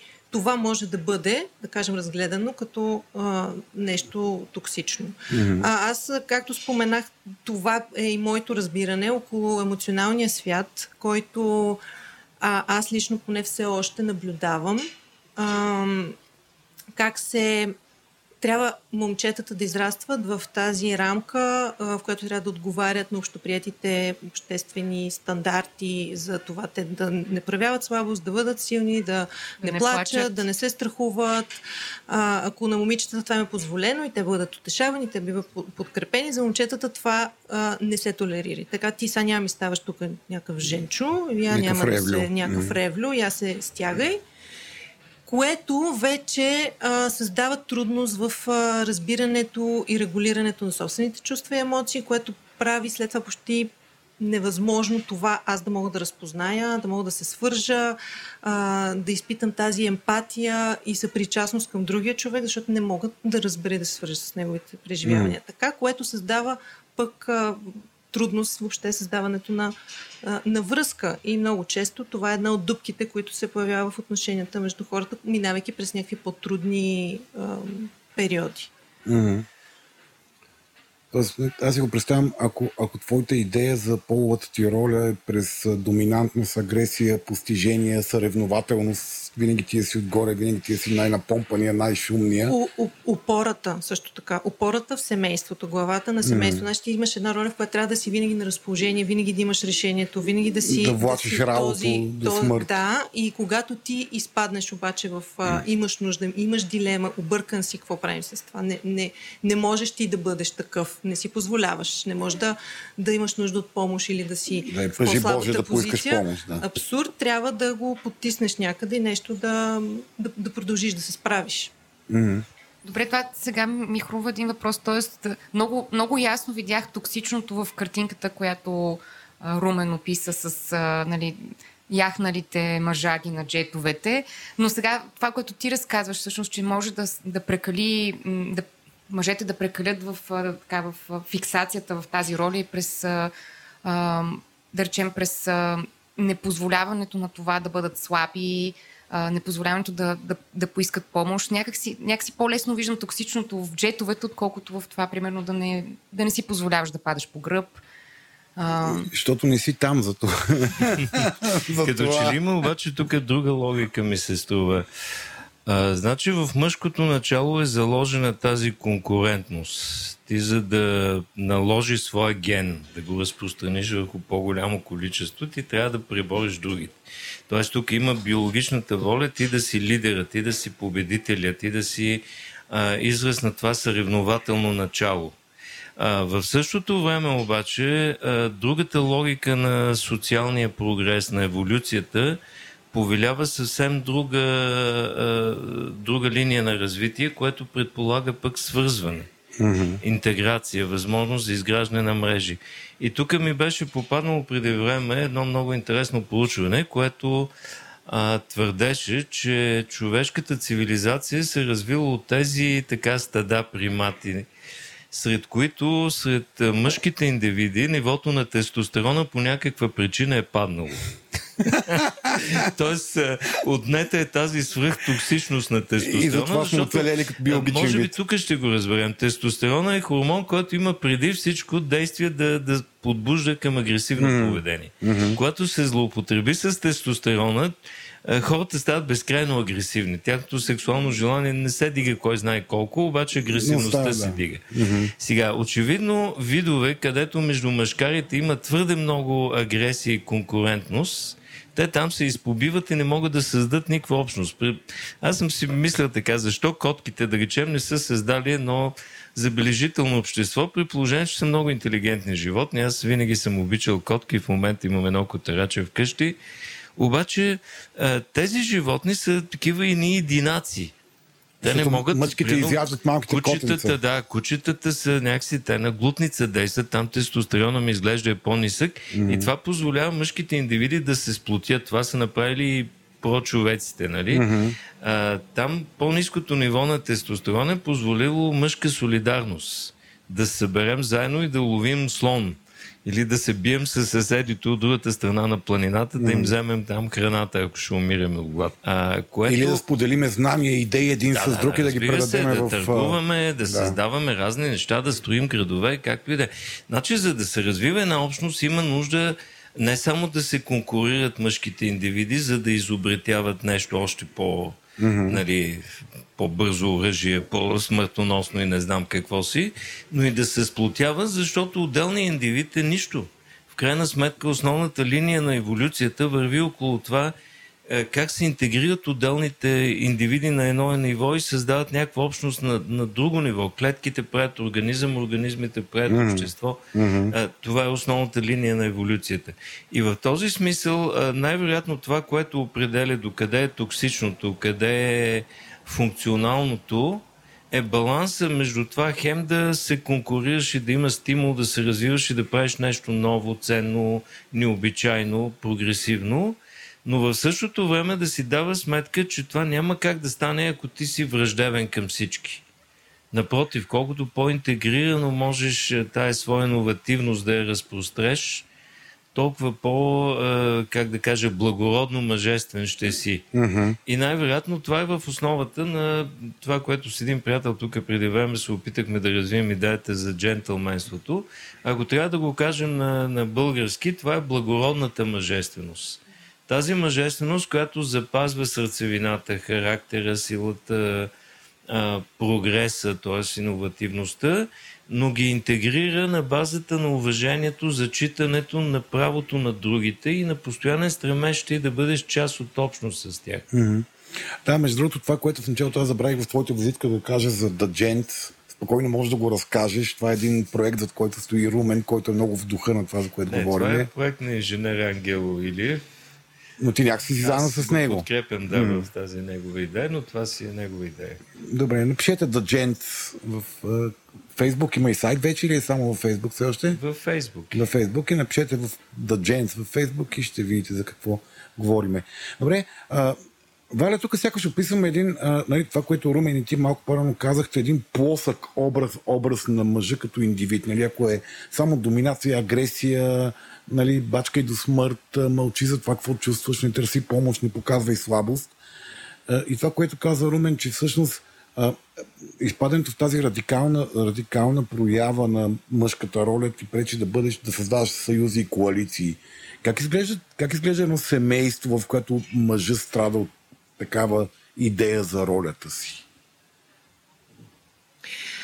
А, страда с това, че понякога му е трудно, освен да разпознае и да разбере какво се случва в него като процес, за да може да го изкомуникира с партньора си. Трудно му е да разбере партньора, не знае какво и как да, да бъде дори съпричастен с нещата и с процесите, през които тя минава. И даже аз имам един така съвсем много пресен пример, в който а, те са много блокирани, защото а, той казва, аз правя всичко, което се иска от мен. Като мъж аз подкрепям, аз помагам, аз се включвам, аз дори правя неща, които не са ми в моята мъжка роля. Чистя пера, готвя, но все нещо не, не правя достатъчно. Все не съм... Достатъчно не, добър. Все не съм достатъчно добър. Жената и тя е блокирана, защото каза, да, така е, той наистина прави тези неща, но и аз не знам кое и защо така ме дразни. Всъщност точно тази не толкова да, да правя повече от това, което а, мога или докъдето ми стигат силите, ами липсва тази съпричастност. В момента, в който се някакси достигна до това, че той не е нужно да прави кой знае какво повече, да наистина се опита да преживее, да, да, да, да разбере това, през което нали, е, е минала и се случва на жената в този момент, е нещото, от което тя има нужда. Не веднага да търси да намери някакво решение. Блокирането беше в това, че той си минава през някакъв негов процес, който аз трябва да си го реша Mm-hmm. и тогава той не може... Mm. И някакси нормализирането на това, че дори да имаш дилема, дори да имаш да си объркан, дори да нямаш решението, това е окей. Okay. Няма нищо страшно в това. Някакси самото позволение, че може да не си винаги на 100%, mm. Дава друго послание. Не. Смея се така дебилно, защото преди няколко ден имах едно така много интересно да завърши сутрешното кафе с репликата Абе, кой те кара да взимаш решение в момента? Аз просто си говоря нещо. Нали, на да. моя реакция, оф, остави да си спия първото кафе и тогава ще, тогава ще се включа с търсене на решение. Кой ти иска решение сутринта на първото кафе? Просто мълчи и слушай, там стой и не реагирай да. по никакъв начин. Бе, това токсична мъжественост ли е? Тоест тази, този инстинкт, който го приписват повече при мъжете, не знам дали това е вярно или не, че ние, когато има проблем, ние, ние инстинктивно търсиме решение. Ние, ние не можем да спреме в фазата ми, има проблем, разбирам го. Аз не виждам нищо лошо в това и абсурдно някакси сега да се опрекваме, че сме различни, след като точно това различие дава баланс и дава възможност за оптимална интеграция. Разбира се, и аз съм го забелязвал непрекъснато, че когато в някаква проблемна ситуация така навлизам, общо взето се опитам да я конструирам, за да видя на къде и какво може да се направи, т.е. през действието. Mm. Докато жените, с които така съм споделял подобен опит, винаги изследват връзките, отношенията, преживяванията, това, което се случва, да. смисъла, което е другата страна на реалността и тя е също толкова важна. Сега, двете неща оптимално работят, когато се интегрират, когато може да видим а, едното как влияе на другото и те се сглобят в едно цяло. Добре, но когато натрапваш решение на човека от среща, това е ли токсична проява на тази мъжеска, мъжествена ти характеристика? Тоест, твоите... Натрапването е насилие. Да, т.е. Сега непоискания съвет, Е, манипулация. манипу... Да, да. Окей, okay, т.е. когато говорим за дозата, когато натрапваш на другия тази си вътрешна склонност да намираш решение, по-скоро сякаш малко си предозирал. Ами, сега е интересно, мен ми се струва, че и в а, определени а, така исторически моменти, като че ли мъжкото и женското взимат превес. Тук до преди няколко месеца, като че ли живяхме в един доста женствен свят. Смисъл свят, в който доминираше разбирането, поне така на На повърхността. повърхността съм съгласен. Нали, така, някаква благовидност, всички сме добри, всички сме оптимисти, всички. Докато в един момент не стана ясно, че тук май пак ще има бой. М. Нали, и пак излизат едни груби мъжки такива импулси, деструктивни, но те също са част от живота. Най-вероятно сега в тази ситуация пък ще трябва да се прояви това, което е мъжествеността като защита, като а, начин да се устояват позиции, да въобще а, отново като че ли се връщаме малко в една едни по-мъжки времена, така да се каже. Това е така наречената и токсична позитивност, нали? в която Да, да, приемам да, да, всички, да. обичам всички, нищо всичко не е ме окей, ядосва, да. няма смисъл, всичко са глупости. Това също е доста вредно. То е много разнежващо, между Да. другото. Сега го виждаме. Аз поне непрекъснато забелязвам и сред студентите, и сред така по-млади момчета, които са разглезени от едни твърде така а, индоктринирани майчици, които очевидно нищо не са им отказвали на тези момченца, защото на момченце не трябва да се откаже, ще му Да стане нещо. силно. Нали? Какво ще Да. му стане на момченцето си? Нали? И това са едни такива глизанчовци, които са израснали с нагласта, че целият свят трябва да се върти около тях и да им служи. И са много сърдити и обидени, когато нещо не става както те го искат. Или им дадеш негативна обратна връзка. Да, да, да. Те, са, те са просто веднага, ма как може ти да ми кажеш, че аз съм се провалил? Ми окей, какво да те лъжа, че си успял, когато очевидно си не си постигнал това, което искаш. Което е нещо, през което всеки човек минава, за да се учи от опита си. В крайна сметка, идваме пак като че ли в едни времена, в които е ясно, че да, окей, мъжа нали, трябва да се научи да споделя чувствата, да разбира чувствата, да бъде емоционално грамотен, социално грамотен, компетентен и тъй нататък. Но част от мъжествеността включва и това ти да проявиш воля и да запазва самообладание и да, а, да не губиш контрола върху живота си. Тоест, каквото и да става, ти да си готов да поемеш а, инициативата, за да изведеш и себе си, и семейство, близките, общността от критичната ситуация, в която се намираш. Много лесно е да бягаш по фланга, но това не е никак мъжествено. Понеже си говорим за времената, в които живеем и какви времена са били, а, може ли, има ли нещо общо всъщност патриархалните разбирания и токсичната мъжественост? Имат ли някъде причинно-следствена връзка? О, тук отиваме към ценности, които са малко на друго ниво, така социално. Да. А, в патриархалната представа съществува идеята, че мъже е човека, жената е най-добрият приятел на човека. Нали? И Господ създаде е реброто. човека и жената, за да му прави там компания. Да не скучае в някакъв смисъл. А то всъщност биологично е точно обратното, между другото, защото първичният пол е женския, а мъжкият е мутирал женски пол. Там едната е хикс хромозома, нещо се откъснало и станало Y. За да може да поражда някаква качествена промяна. Тоест, Адам е създаден от Ева, Това не го от, знаех. реброто на Ева, така да се Стана каже. ми леко приятничко. Биологичната знам. Ама не, при много животни е така. е, Истинското голямо животно има там и не риби, не мога да се сета името им. Където голямото животно е една женска риба, тя е голяма, защото тя снася яйцата, тя така, така. И мъжкият пол е някакъв такъв, е, който там нещо мутира в, неговете, в неговия геном, за да може да породи различия в останалите части от е, е, генома и той, живота му се върти до това да оплоди женската и след това той загива или тя го изяжда. Нали, същото и при богомолките.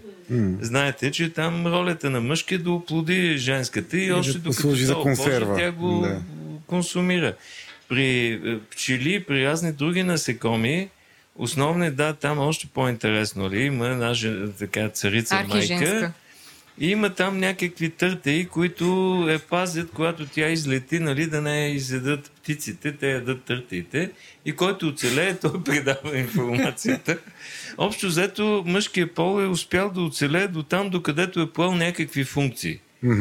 Общо взето, ако единствено биологичната функция му е останала, след оплождането живота Нямаме много повече нужда от нас. от сцената. Да. Изяждат го, защото за друго не става. Или отива на война и го убиват, или отива да убие мамута и мамута го сгазва. Да, това е, това е интересно наистина, защото а, в този смисъл съвременният мъж, поемайки колкото а, така балансирано голяма част от женските роли, всъщност той поема и отговорност и значимост в живота. Както на семейство, на децата, в тяхното възпитание и отглеждане, така и във всяка друга сфера. И обратното, жената по начина по който навлиза в професията, тя внася своето присъствие, своя капитал, така да се каже, чисто човешки, в сфери, които ако са само мъжки, няма да са толкова богати и ценни. Добре. Как мислиш, това е към дамите въпрос, джентълменството възприемате ли го като токсична мъжественост? Кога едно джентълменство може да стане токсично към вас? И въобще, или пък абстрактно Като е натрапчиво. Ем, да, може би тук как се разбира джентълменството, кой как го разбира, това, което като Тези казваш- дребните жестове на, а, както Да малко отвориш по-рано- вратата. По-рано ти дадох на тебе първа думата, защото си жена, когато се Да. представих. И това е чисто инстинктивно го правиме, нали? Отваряме врата да мине жената преди това. Взимаме турбите, които въпреки, че тя физиологично може да ги носи, нали? но ние Аха, да взимаме не се сметне като турбите. И дискриминация. правиш комплименти. Това също е уважение. Така ли правя? Не, ти не правиш, А. казвам. Хипотетичният джентълмен прави комплименти. Добре. Та, това, мисля, кога, кога една жена може да разчете подобно нещо като, като, като токсично, като неприятно? Еми, може би това, което е, Мариана каза, ако стане на, може би, не знам, на, на трапчиво или прекалено, но тук вече е въпроса за границите, нали? Кога пък а, жената от своя страна може да, да изкомуникира, да даде послание, че може би идва в повече м- само по себе си. Обгрижването идва в повече. Ми, да, Когато е, възможно е. не, когато не е непоискано. Това е малко, звучи. да, като не, не, не зачитам а, твоите нужди, това да харесва ли ти, не ти ли харесва, зависи какво послание, какви са отношенията. Mm. Така че то малко така извън контекст е много общ и много голям въпрос, mm. но така на първо четене не звучи като някаква токсичност, освен когато не преминава наистина в а, вече обсебване, може би това, което казваш. Така го чувам. Добре. И Сякаш успяхме да очертаеме горе-долу, като говорим за токсична мъжественост и мъжественост, горе-долу успяхме да очертаеме сякаш полето, в което, в което говориме. Едната част, според мен, значи очертахме, че мачизма като така патриархална нагласа от тези времена, където силният мъж най-напред физически, след това економически е господствал в този мъжки свят, както казваше Блага Димитрова.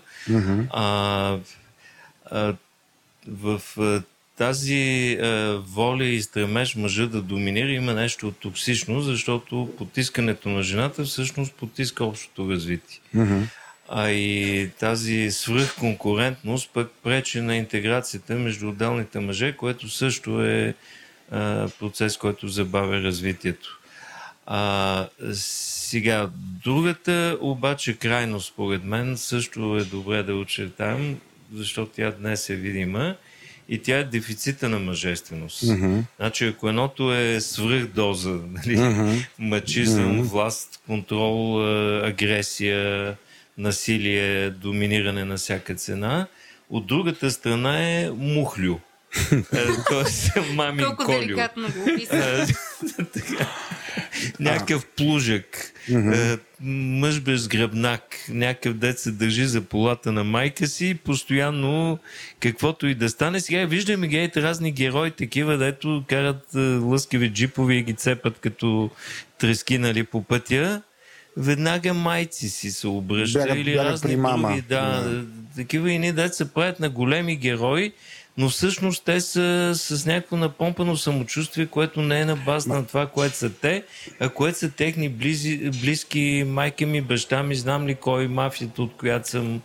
Тази манифестирана фалшива куха мъжественост, нали, това, което малко по-рано сякаш засегнахме, която просто демонстративно демонстрира, този човек най-вероятно живее с някакво вътрешно усещане за непълноценност. На, на, със сигурност. Нали, със и цялата, цяла тази истерична демонстрация. С това, че по цял ден виси там в фитнеса и Блъска, в, си прави татуировки, да. не знам какво си, което сякаш демонстрира някаква физическа mm. сила и мощ, като го видиш кое излъчване има, ти да, да го заплюеш. Mm. Защото е някаква плюнка. То, то въобще не може да, като човек, като характер, да, да възприемеш поведението на такива хора. Така че, според мен, това е, е може би, по-токсичният вариант. Защото mm-hmm. колкото по-голяма степен ти имаш дефицит на истинска мъжественост, като характер и благорост, а, усет за принадлежност и готовност да служиш на, на общността, от която си, толкова повече ти я заменя с някакви разад mm-hmm. символи и прояви на това, което някой би оценил като мъжественост. Външни символи, лъскави коли,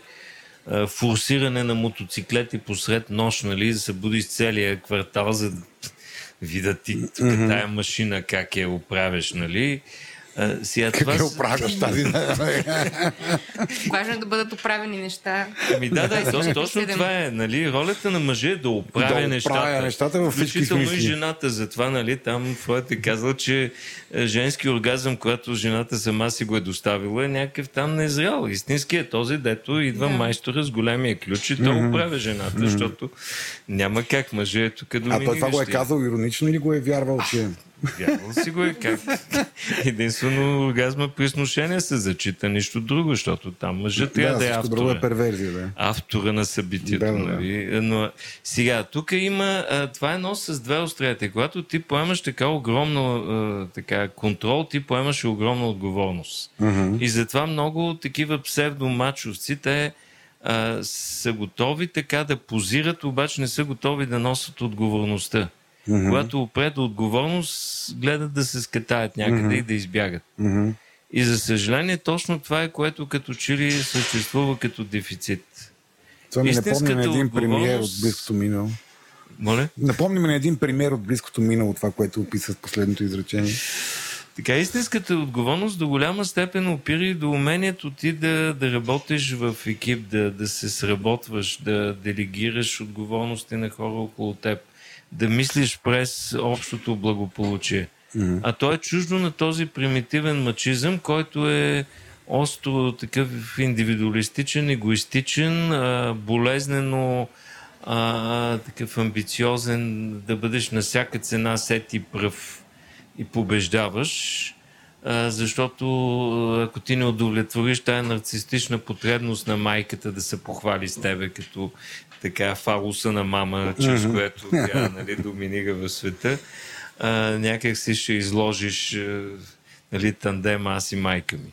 Wow. Но, но това, е част, това е част от нашата култура, между другото, нещо специфично, което като че ли го няма в англосаксонската в такава сила. Балканската майка, майката, която поради грубия мачизъм на патриархалния българин или въобще балканец, така да речем, е в една малко по- а, второстепенна роля, макар че тя никога не е била, нали, имаме колкото щем примери от литературата и историята, но мечтата на всяка майка е да отгледа син, който да я направи велика. Повечето известни българки от миналото са майките на известните българи.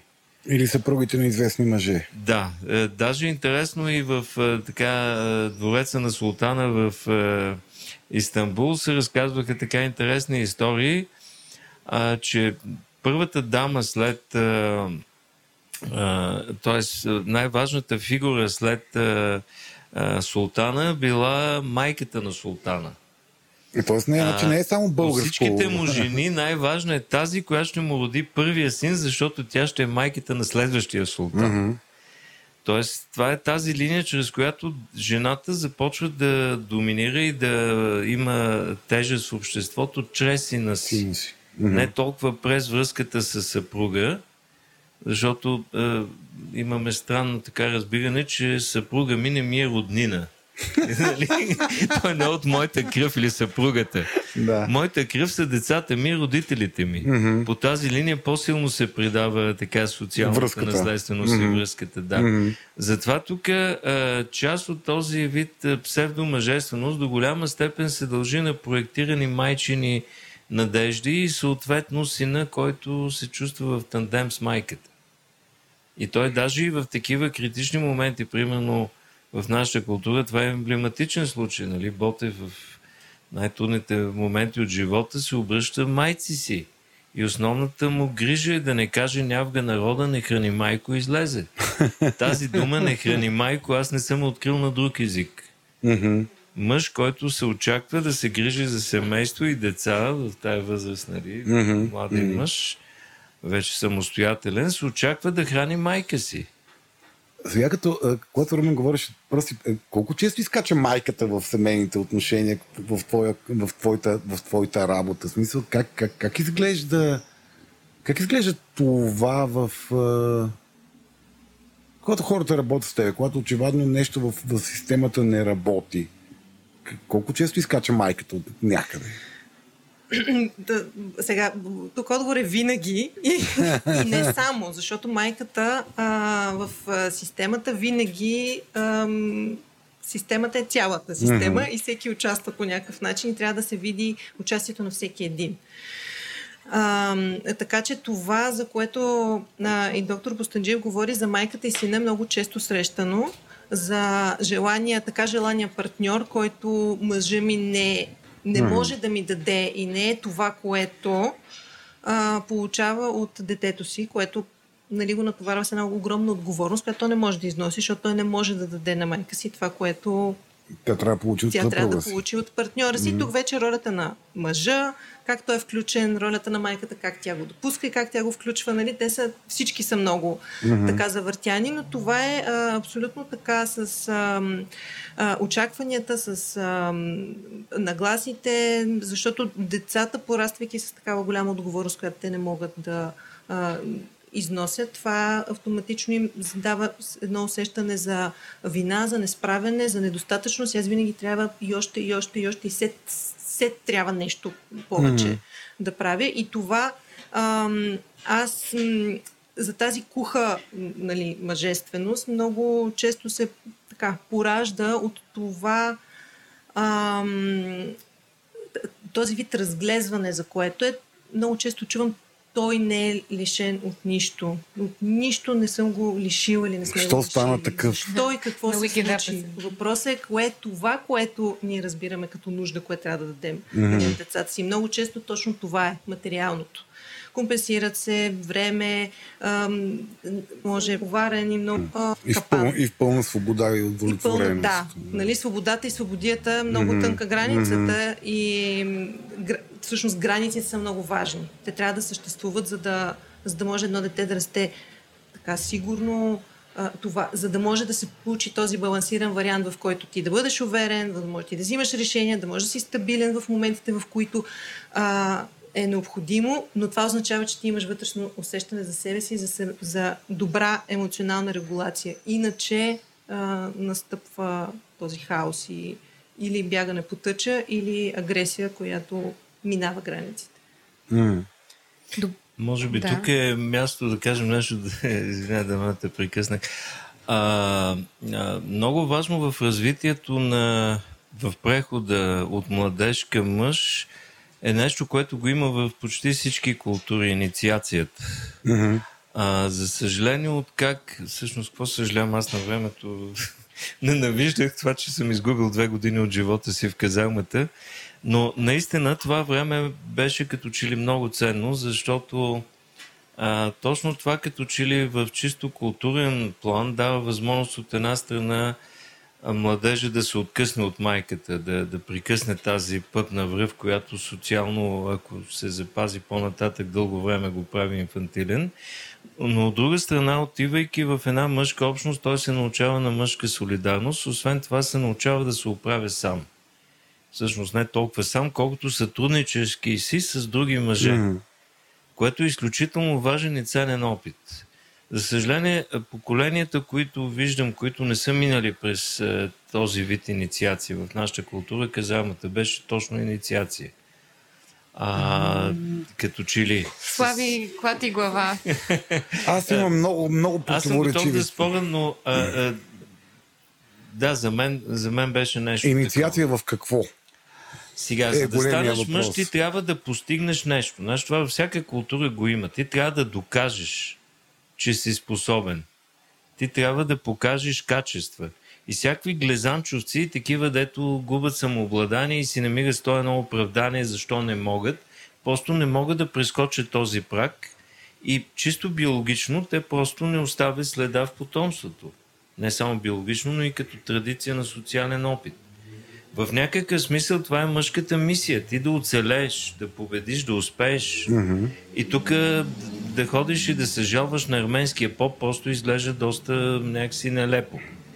Сега, а, аз също съм привърженик на идеята, че да, трябва да децата да са наясно, че не винаги успяват, че могат да се провалят, че грешката е нещо много ценно, от което се учим. Затова трябва да я приемем спокойно и да я анализираме, за да извлечем урока от нея. Но това да някакси да си мислим, че някой друг носи отговорност за това, че сме се провалили и винаги ще ни бъде прощавано, особено за едно момче, ми се струва неприемливо. Да, абсолютно, даже задължително, когато някой, нали, дете, естествено аз, нали, за децата да, така тръгнахме, защото, нали, те от някъде се стигат mm-hmm. тези възрастни по някакъв mm-hmm. начин, когато а, поеме, а, нали,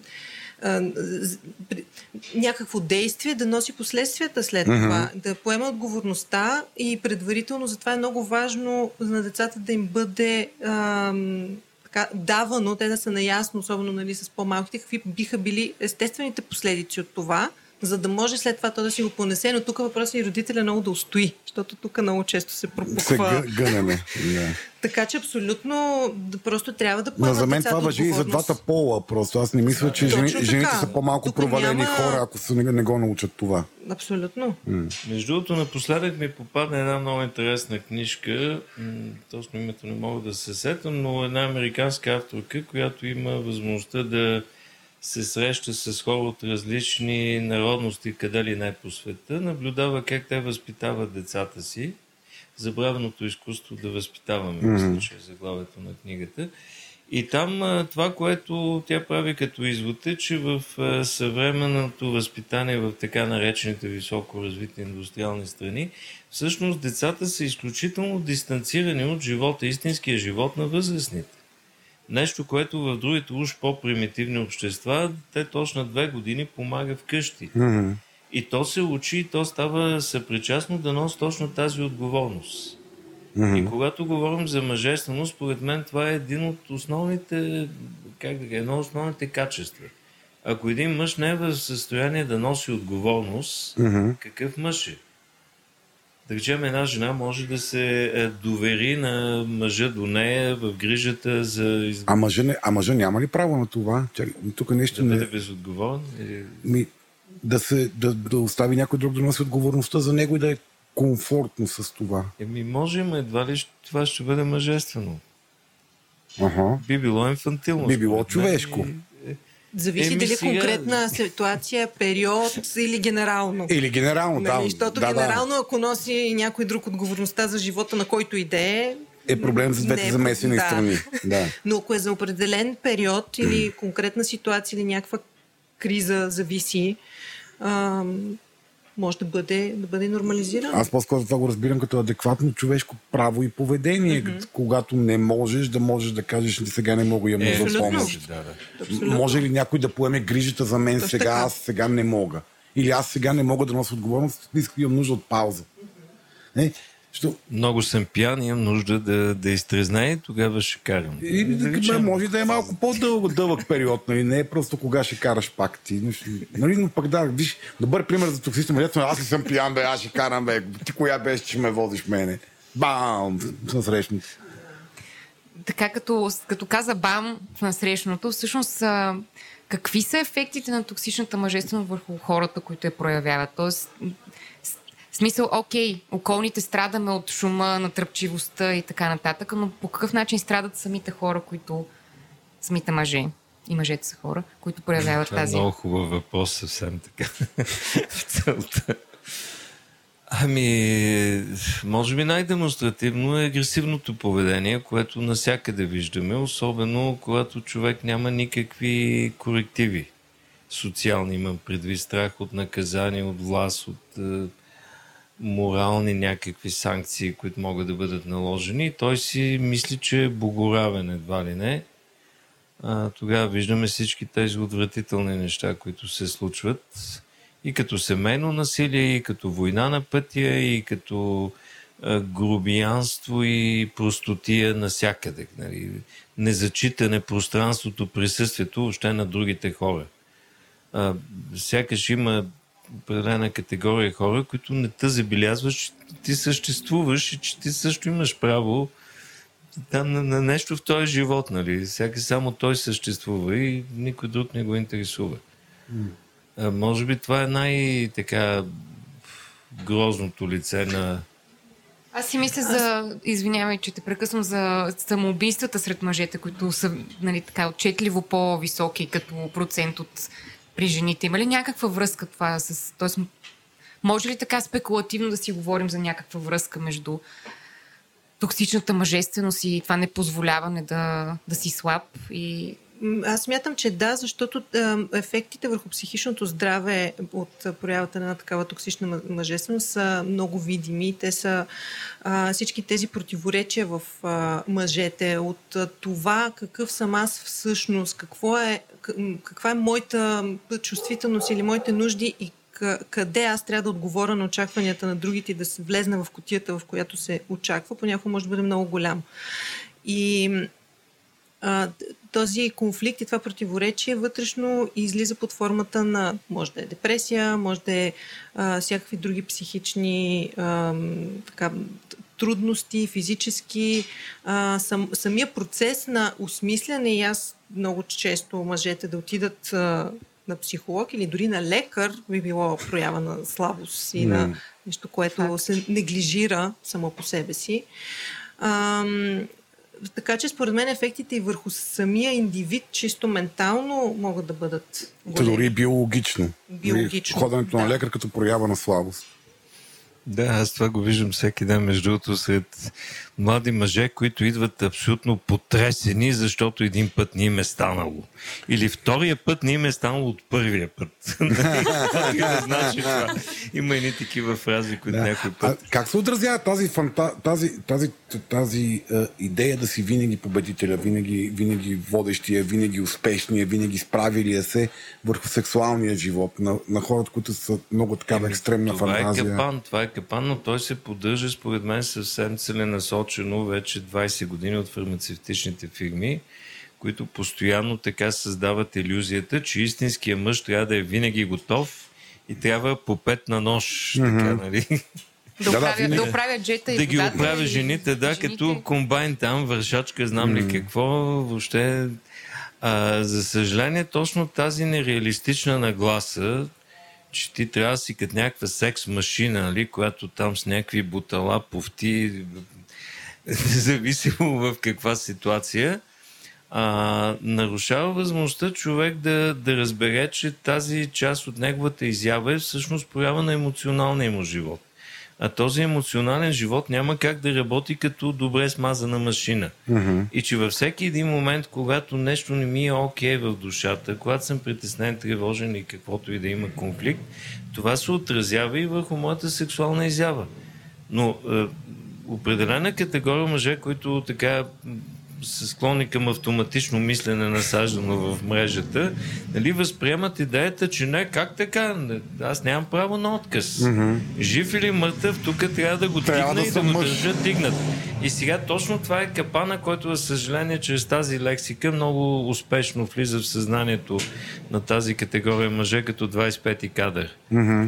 Трябва да го дигна и да го държа дигнат. Нали, когато ги питам, добре, Това е а- работна задача. да, а как си държиш? Държиш ли си усмивката? Успяваш ли? Колко време държиш усмивката или я закачаш с щипки за ушите да не падне? Нали сега, един емоционален процес ти веднага го а, вкарваш в лексика, която върви за някакво действие. Mm-hmm. Да запретнем ръкави и да го дигнем. И дръж сега, дръж, дръж, дръж да не падне. Да, как да. става тая работа? Mm-hmm. И когато така влезат в това, а, ме, да, бе, да, вярно, аз така като го мисля, ма не всички, нали, се хвалят. Как го дигали, колко го държали. Mm-hmm. Нали, като все едно има там кокъл мускул и ти командваш процеса изцяло с усилие на волята. Mm-hmm. Като не направиш нещо, я се напънеш, път да го направиш. Нали? Много жени очакват същото от тези мъже. Да, т.е. правото да не ти се прави секс е човешко право, което сякаш тези хора не си дават в главата. Когато страдат Сега, от тази нека да идея го за кажем себе. по друг начин. Хора сме и във всяка една ситуация преживяваме нещата по, по малко по-сложен, богат начин, който може да изразим с думи той да бъде разбран от другата страна. Пък нещо, ако не става по един начин, ще го направим по друг начин. Mm-hmm. Сега, да влезем в това клише, на който центричният модел, където всичко се свежда до ръга и чушки в боба, е просто част от а, този примитивизъм. Mm-hmm. Истинския мъж, който, нали, тук ще го извади, ще mm-hmm. го удари, Ще удари у масата и света се а, подреди. Така, ще покаже кой тук командва. Mm. Нали? Защото в тази примитивна символика това символизира власт, мощ, сила, плодородие и каквото щеш. Добре. А какви други права нямат хората с високо развита токсична такава, такава иллюзия за по- мъжествената си роля? Какви други права. Освен правото да не ти стане. Еми, може би този процес, а, а, за който се говори, въобще връзката, аз мога да си дам пак тази емоционална въобще разбиране и регулация, че нещо има, което ми се случва в живота, аз да му дам това право, въобще да, да си позволя аз да го преживея, да премина, а, да мога да го изкомуникирам така с а, партньора, защото все още има и, и такова разбиране, специално за, като сме на вълна секс и в жените, че някакси това е нужда на мъжа. Mm-hmm. И все О, още го мразя, да. млади ам, жени идват с това вярване и убеждение, че те го правят за мъжа, не могат да. А, сякаш освен, че те да се свържат със своята сексуалност и да го изкомуникират, когато не, дори не искат да правят секс, защото това е потребност, която трябва да бъде задоволена. Mm-hmm.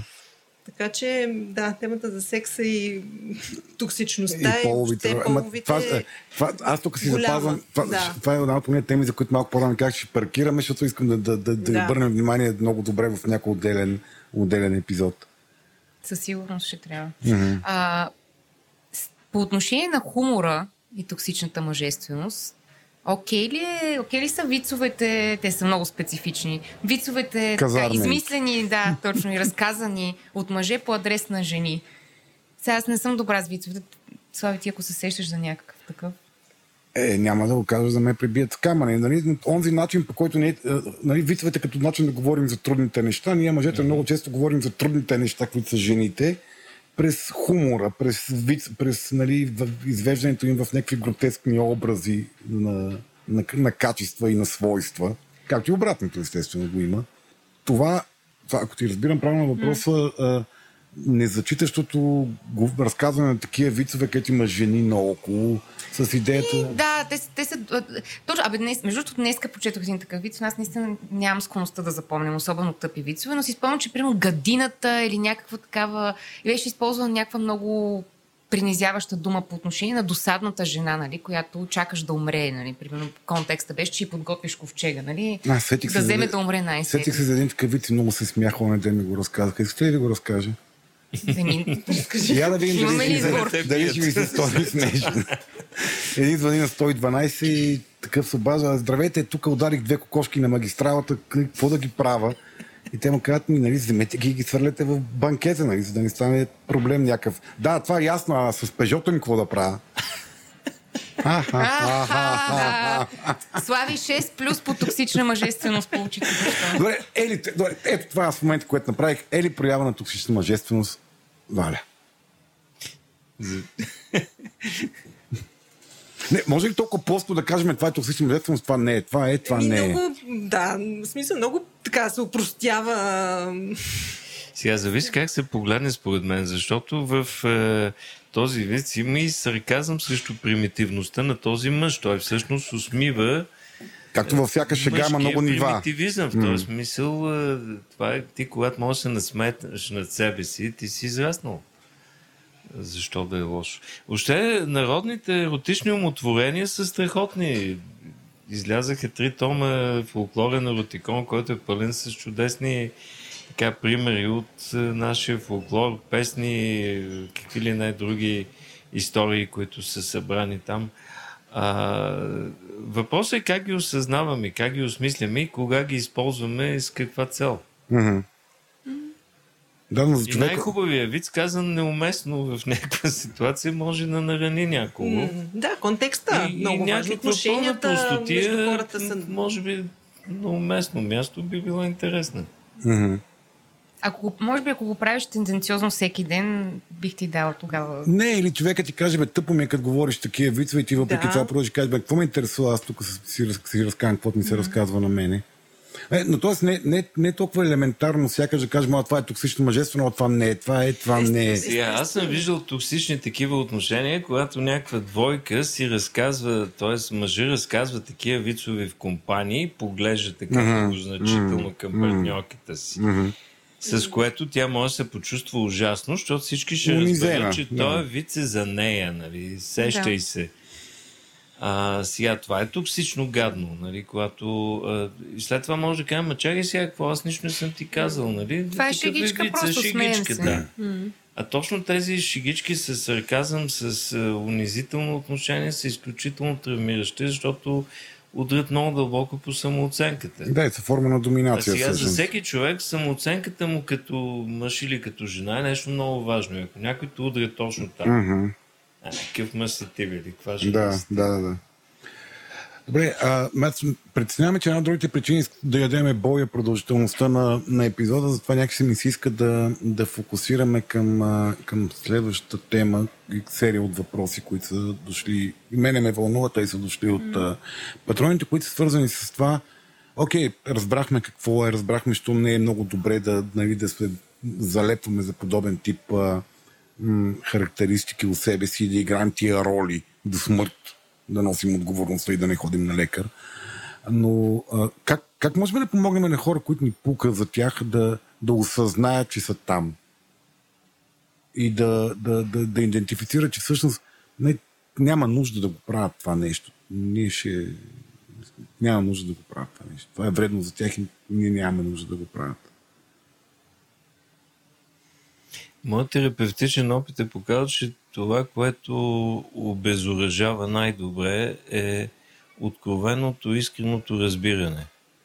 Сега, mm-hmm. когато нещо отвръщава и ние вземем една воинствена позиция и почваме да се борим с него, е токсичен машкар такъв. Раздухваме и тук до никъде не се отива. Но когато видим, че това поведение на тези хора, то е различно от това какви са те като хора, т.е. разграничим поведението от човек. Mm-hmm. И видим, че много често зад тези поведения стои слабост, страх, а, страх. Тревожност, Да, не, някаква тревожност, някаква неумелост, некомпетентност някаква област. А, и покажем на човека, че сме до него и сме готови да го разберем в този му дефицит, който го кара да извади този щит или там оръжие някакво, тогава всъщност а, прекратяваме войната. И това е според мен най-добрият ход. И терапевтичен, и в ежедневните отношения. Mm-hmm. Ако ние видим, че другия е взел воинствена позиция, винаги си струва да си зададем, т.е. Да, да си дадем сметка, че зад а, тази воинствена позиция стои някакъв страх. Mm-hmm. Кое кара човек да бъде агресивен? Никой не отива на война от спокойствие. да. Обикновено напада този, който се чувства застрашен и иска превентивно да нанесе по-ефективен удар. А, така че ако ние може да успокоим този човек и да някакси да му създадем усещане за по-голяма сигурност и да му дадем конкретни умения, възможности, сценарии или някакви инструменти за мислене, в което той да, да се справи с това, което го заплашва по някакъв ненасилствен, неагресивен начин, най-вероятно ще отнемем от територията на тази токсична mm-hmm. мъжественост. И може да ги отнемем и за, и за хранващата сила, може би. В смисъл, причината, поради която човека влиза в тази Да, енергията на това нещо. Да, обикновено, когато се конфронтираме, ние зареждаме с енергия. Мгм. Ако обаче заставим това малко като в е, един филм имаше на Чарли Чаплин, там играеше боксер и трябваше да се бие с един много по-силен от него. И той постоянно идваше до него и го пригръщаше и он не можеше, да го оттаги. Нали? така че тази позиция ми се струва доста добра в тези случаи. Сега, първата реакция, разбира се, на отвращение и на това нали, да ги сложим на място тия, дето не си знаят границите и а, някой трябва да ги дисциплинира, нали, като суровия баща. Но това не е ефективно. Сега, ако е малко дете, да го шамаросаш и да, нали, да се кротне, ама много често то трупа агресия и след това я избива някъде другаде. Докато появата на разбиране, да застанеш до този човек и да му покажеш, че ти разбираш неговото преживяване, да го научиш той да разбира сам собственото си преживяване, означава да му помогнеш той да поеме контрола върху това, което прави и да може да се саморегулира. Което според мен е най-етичният вариант, защото ти му дава свободата той да се самоопределя. Той не прави това, което ти искаш. Той прави това, което и за него, и за теб е оптималното. Излиза от конфронтацията и от безсмислени такива мерения на сила. А как може сам човек да разпознае в себе си дали е отишъл прекалено далеч в мачощината? Е, се някой трябва да му даде обратна връзка. Викаш, сам няма да успее. Сам как ще разбере. Добре, а т.е. можем ли да им помогнем на хората да, да излязат от тази роля или това си изцяло тяхно задължение, просто трябва да ви дадем фидбек да, Ма, за, за това? аз не съм съгласен тяхна. Значи, тя е и наша. Ние сме тези хора. Ние самите най-вероятно проявяваме Така, токсични така. Елементи. Ема тук сега говорим за тях, токсичните. Ние говорим за сега, тях сега. Ние тук сме добрите джентълмени, кротките, такива и ни, нали, Аз си, призна, аз си признах един Уния път там вече. тъпанарите, простаците са дето правят зулумите. Не, не е така. И ние ги правим тия неща. И аз съм се улавял, че ги правя някой път обикновено късно. О, да, зловещо. Зло... Е, при малко Валя, като разказваше за дисфункции в семейство, зловещо безсилен. си- Мисля, тя като говори, аз се виждам в тази роля Ама и се добре, чувства зловещо ето, е, сега безсилен да, да... Попадаме на нещо много ценно. Когато го виждам, може би това е разликата. Когато го виждам, да може да се разграничим и да може да направим един изключително ценен ход. Да отидеш и да кажеш, съжалявам много. Да. Извинявай. Ема това го да по-фактом, ти казваш. Бях не знам какво си. Подлъгах се, не знам. Нещо ме беше... Съжалявам много, моето истинско отношение не е това. Аз не съм искал да те нараня, аз не искам да те обида, аз не искам да... Много съжалявам. Нали? Когато човек съвсем искрено се получва от собствения си опит, той всъщност сам се дезинтоксикира. Нали? Прочиства се от тази гадна енергия, която ако не го направи, тя ще продължава да го трови. Боже, що направих така? Нали? Това чувство за Сега как да го компенсирам? Да. Кое, което пак част от ефективната комуникация, да можеш някакси искрено и така истински да в случая да кажем да поднесеш това извинение, не да е така да се го облечеш в еми, аз съм си такъв или ние сме А, такива, еми Аз съм мъжете си- сме. аз съм си такъв, това е ни положението. Това, е, да. Е, сега, това може би е един от а, така белезите, най-характерните за тая мъжественост. Истинския мъж никога не отстъпва, никога не се извинява, никога не признава грешките си, защото той винаги трябва да е прав, силен, а, велик и знам ли какъв. Да. Е, това може би е най-гадното в... Защото mm-hmm. това, това те прави абсолютно ригиден, неспособен да се развиваш, да, да коригираш, mm-hmm. неща, които ако ги оставиш, разрушават всичко. Не, и ти ако не си дебил на някакво ниво, разбираш, че си виновен в някакви ситуации, но неспособността да го легитимираш публично, дори и пред себе си, може би да го легитимираш. Според мен това е нещо, на което децата трябва да се учат от малки. Да разберат, че няма нищо лошо, е, унизително, не знам ли какво. Напротив, това е изключително важно качество да можеш да си признаеш грешката и да поискаш извинение, да изрази съжаление. М. Да, да направиш това, което там на английски са репаративни стъпки. Тоест, нали, нещо, като си развалил, струшил, отиваш и го поправяш. Да, но това пак е... Това се случва непрекъснато в човешките отношения. Искаме, не искаме, бутваме нещо, чупваме нещо. Еми, когато е ценно за нас това, което сме развалили, отиваме и се опитваме да го поправим по някакъв начин. М. Разграничаваме себе си от поведението си и даваме възможност на други да разбере, че дълбоко в нас носим някакви други ценности и отношения, които стоят над моментни такива недоразумения. Кои винаги мога да пишем на, биологията си. Ми съжалявам, а така ми е биологията, направи Да, грешка. Да. Което също е един такъв, а, все пак и да, сложен процес, защото много често в тази токсичност се наблюдава, а, например, такава малко Абе, поемане на отговорност, ама с вменяване на вина. М. Извинявай, че така направих, обаче ти, ако не ме беше провокирал, това нямаше да Аз се нямаше да го направя. Да. Нали, което, а, за съжаление, като... Нали, Не е извинение. Първо, че не е извинение, нали, отговорността си е отговорност и тя трябва да бъде поета и каквото и да си направил, да кажем, ако говорим за агресия, насилие или каквото и да е, няма нали, оправдание. Но пак това тръгва и когато родителите, нали, например, виж сега какво ме караш да правя. Когато те Докато- наказваме докато- или ако те... Нали, което е много трудно след това, да като ти два пораснеш, сега, да. Що ме караш сега Да, това да правя? да, и после да. да. му кажем като голям човек в партньорските си отношения, искрено отиди и се извини, защото това ще те нали, много трудно. А как? Добре, виждаме го отстрани, виждаме млад човек, който е, го индоктринират по този начин. Е, Роднина, конкретният въпрос, който да е свързан с брат. Това е конкретен въпрос. Каза с отчитател, знам, че ще кажете зависи и отговорът ще спре да... Да, да, да, и то зависи от отношенията, зависи от не знам си какво. Но все пак, когато ние е важен за нас човек, сиблинг или дете, което ни е важно, виждаме, че търпи подобен тип дресировка, т.е. то бива нахъсвано да развива този тип характеристики. Ти трябва винаги да си прав, трябва винаги да си победител, трябва никога не признава и слабост, никога не показва и слабост, стига рева, сега няма страшно. Какво толкова е станало? Какво па толкова е станало, че ревеш?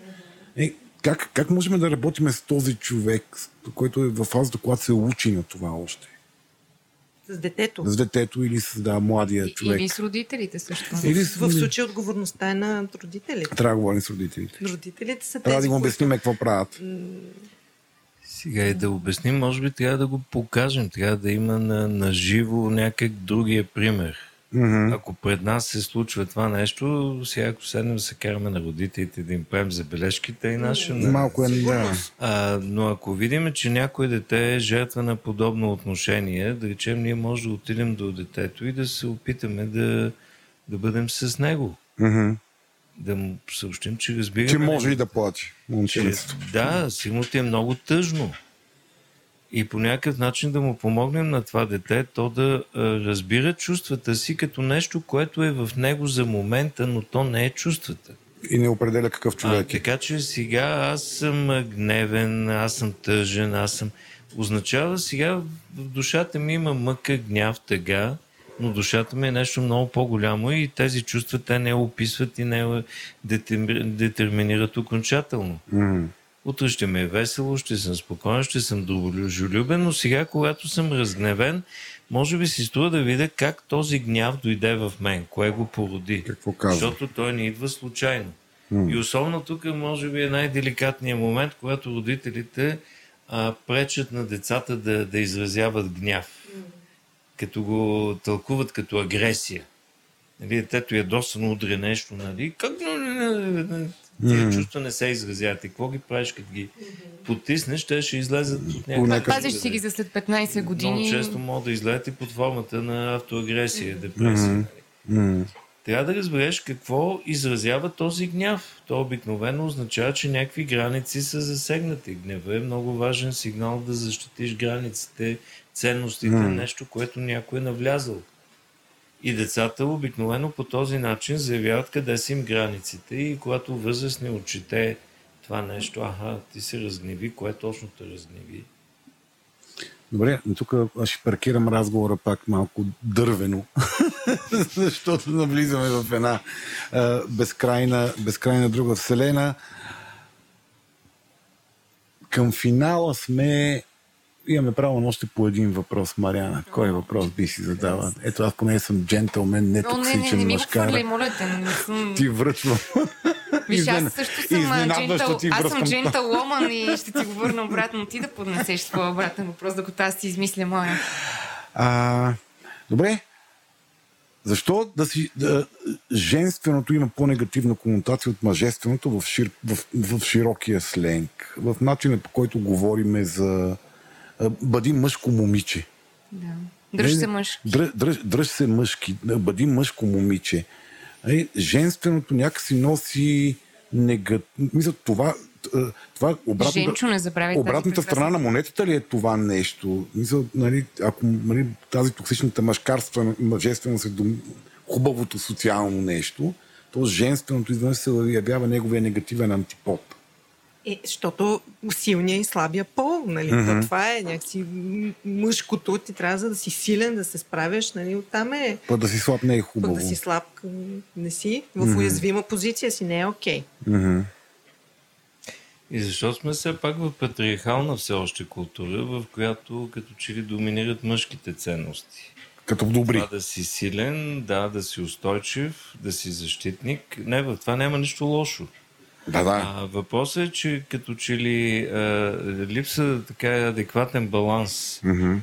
Това е също толкова важно и ценно и тук не е въпросът да се лишим от тези неща, не е от дейността на жената майка, да речем, грижата, която жената има. За... Да, за душата, общо взето, като че ли е, жената е в тая територия, където властва душата и взаимоотношенията, където има красота, където има смисъл, където има топлота. Тоест, това са също много важни неща на, от живота, за които е добре някак да uh, зачитаме, да, да благодарим на ролята, която има жената тук. Или като човешки индивиди да си ги като развиваме мъже себе да си. се опитваме да развиваме тези качества, които биха наравнопоставили, защото сега, ако в тази територия само жената властва, някакси няма да, да има общуване. М. В Както много семейства няма на общуване, действените най-вероятно. Така категории, така и на по-емоционалните, за да има пълноценна комуникация. Това трябва да са страни, които има всеки от двамата партньори. И мъже и жената. Понякога съм гледал такива батки, какви ти описваш от тия отезвото и съм чул, тия какви ли са им гаджетата? Мисля, дали тия вкъщи половината от тях не са... Оле, аз а, ще, споделя, ще споделя, всъщност наскоро бяхме на къмпинг в обзор а, за първи път. Странен избор, няма значение. А, съседите ни по бунгало, всъщност сега се замислям, че младежа, той беше според мен, може би на не повече от 20, беше тотален пример за токсична мъжественост. Той пътуваше в компанията на също толкова младата майка на неговото бебе, плюс майката. В смисъл бащата го нямаше и майката ходеше подир него, правеше му, чистише му, а, той ис- искаше си потниците от нея и бяха много странна конфигурация. Този младеж а, крещеше и псуваше през цялото време. Ние, ние бяхме с, така, с Иван бяхме леко на ногти в готовност да се хвърлим да нещо да, Спасяваме да спасяваме, да, защото той псуваше включително и детето си за това, че реве. Беше наистина страшно. Аз честно казвам, в смисъл, благодарна бях по някакъв начин за, за този опит, защото не ми се случва да общувам с такива хора и малко живейки си в центъра на София, нали, се херметизирам всъщност колко разпространено е това поведение наоколо и беше много, много втъщяващо. Но няма да задам въпрос, по-скоро ще кажа едно нещо, което не маркирахме, но нека да го оставим за една от следващите теми. Mm-hmm. А, всъщност, нали, един основен атрибут на токсичната мъжественост, който е хомофобията. Забравихме за това да говорим, но Мгм. нека да си го оставим за по-нататък, може би. Не знам Това- дали да... Това е много интересно. Да, не, това е интересна тема, която мисля, че трябва да се обърне внимание в контекста на няколко други Така ще направим, да. фобии. Но поне да маркираме там. Добре. Една... Окей. Ми добре. А, това е от нас. А, Съжалявам, че от- оттрепах няколко добри, интересни потока на, на разсъждения, защото ми е много приятно да разговарям и с двамата, но просто на, на формата си изисква, има, налага някакви ограничения. И очаквайте а, продължението на тази тема дехуманизиращата женственост. Ей, значи се бързаш да кажеш преди да... Това какво ли е атрибут на какво ли е? На женското или на, на, на женската припряност. А, окей. Е, ми, иначе съм си жена класическа. Добре, последни думи от вас на прощаване към нас и нашите гости. А, нашите слушатели, извинявайте, вие сте гостите. Сега, мен ми се иска а, да не се съоръжаваме с още един етикет, който да използваме за щяло и нещяло, под формата на токсична мъжественост. А по-скоро да приемеме тази формулировка като нещо, което може да напровокира да мислим в някаква посока, Супер. но не и да лепим върху хората и едва ли не по този начин да си мислим, че сме ги разбрали и вече знаем какво да правим с тях.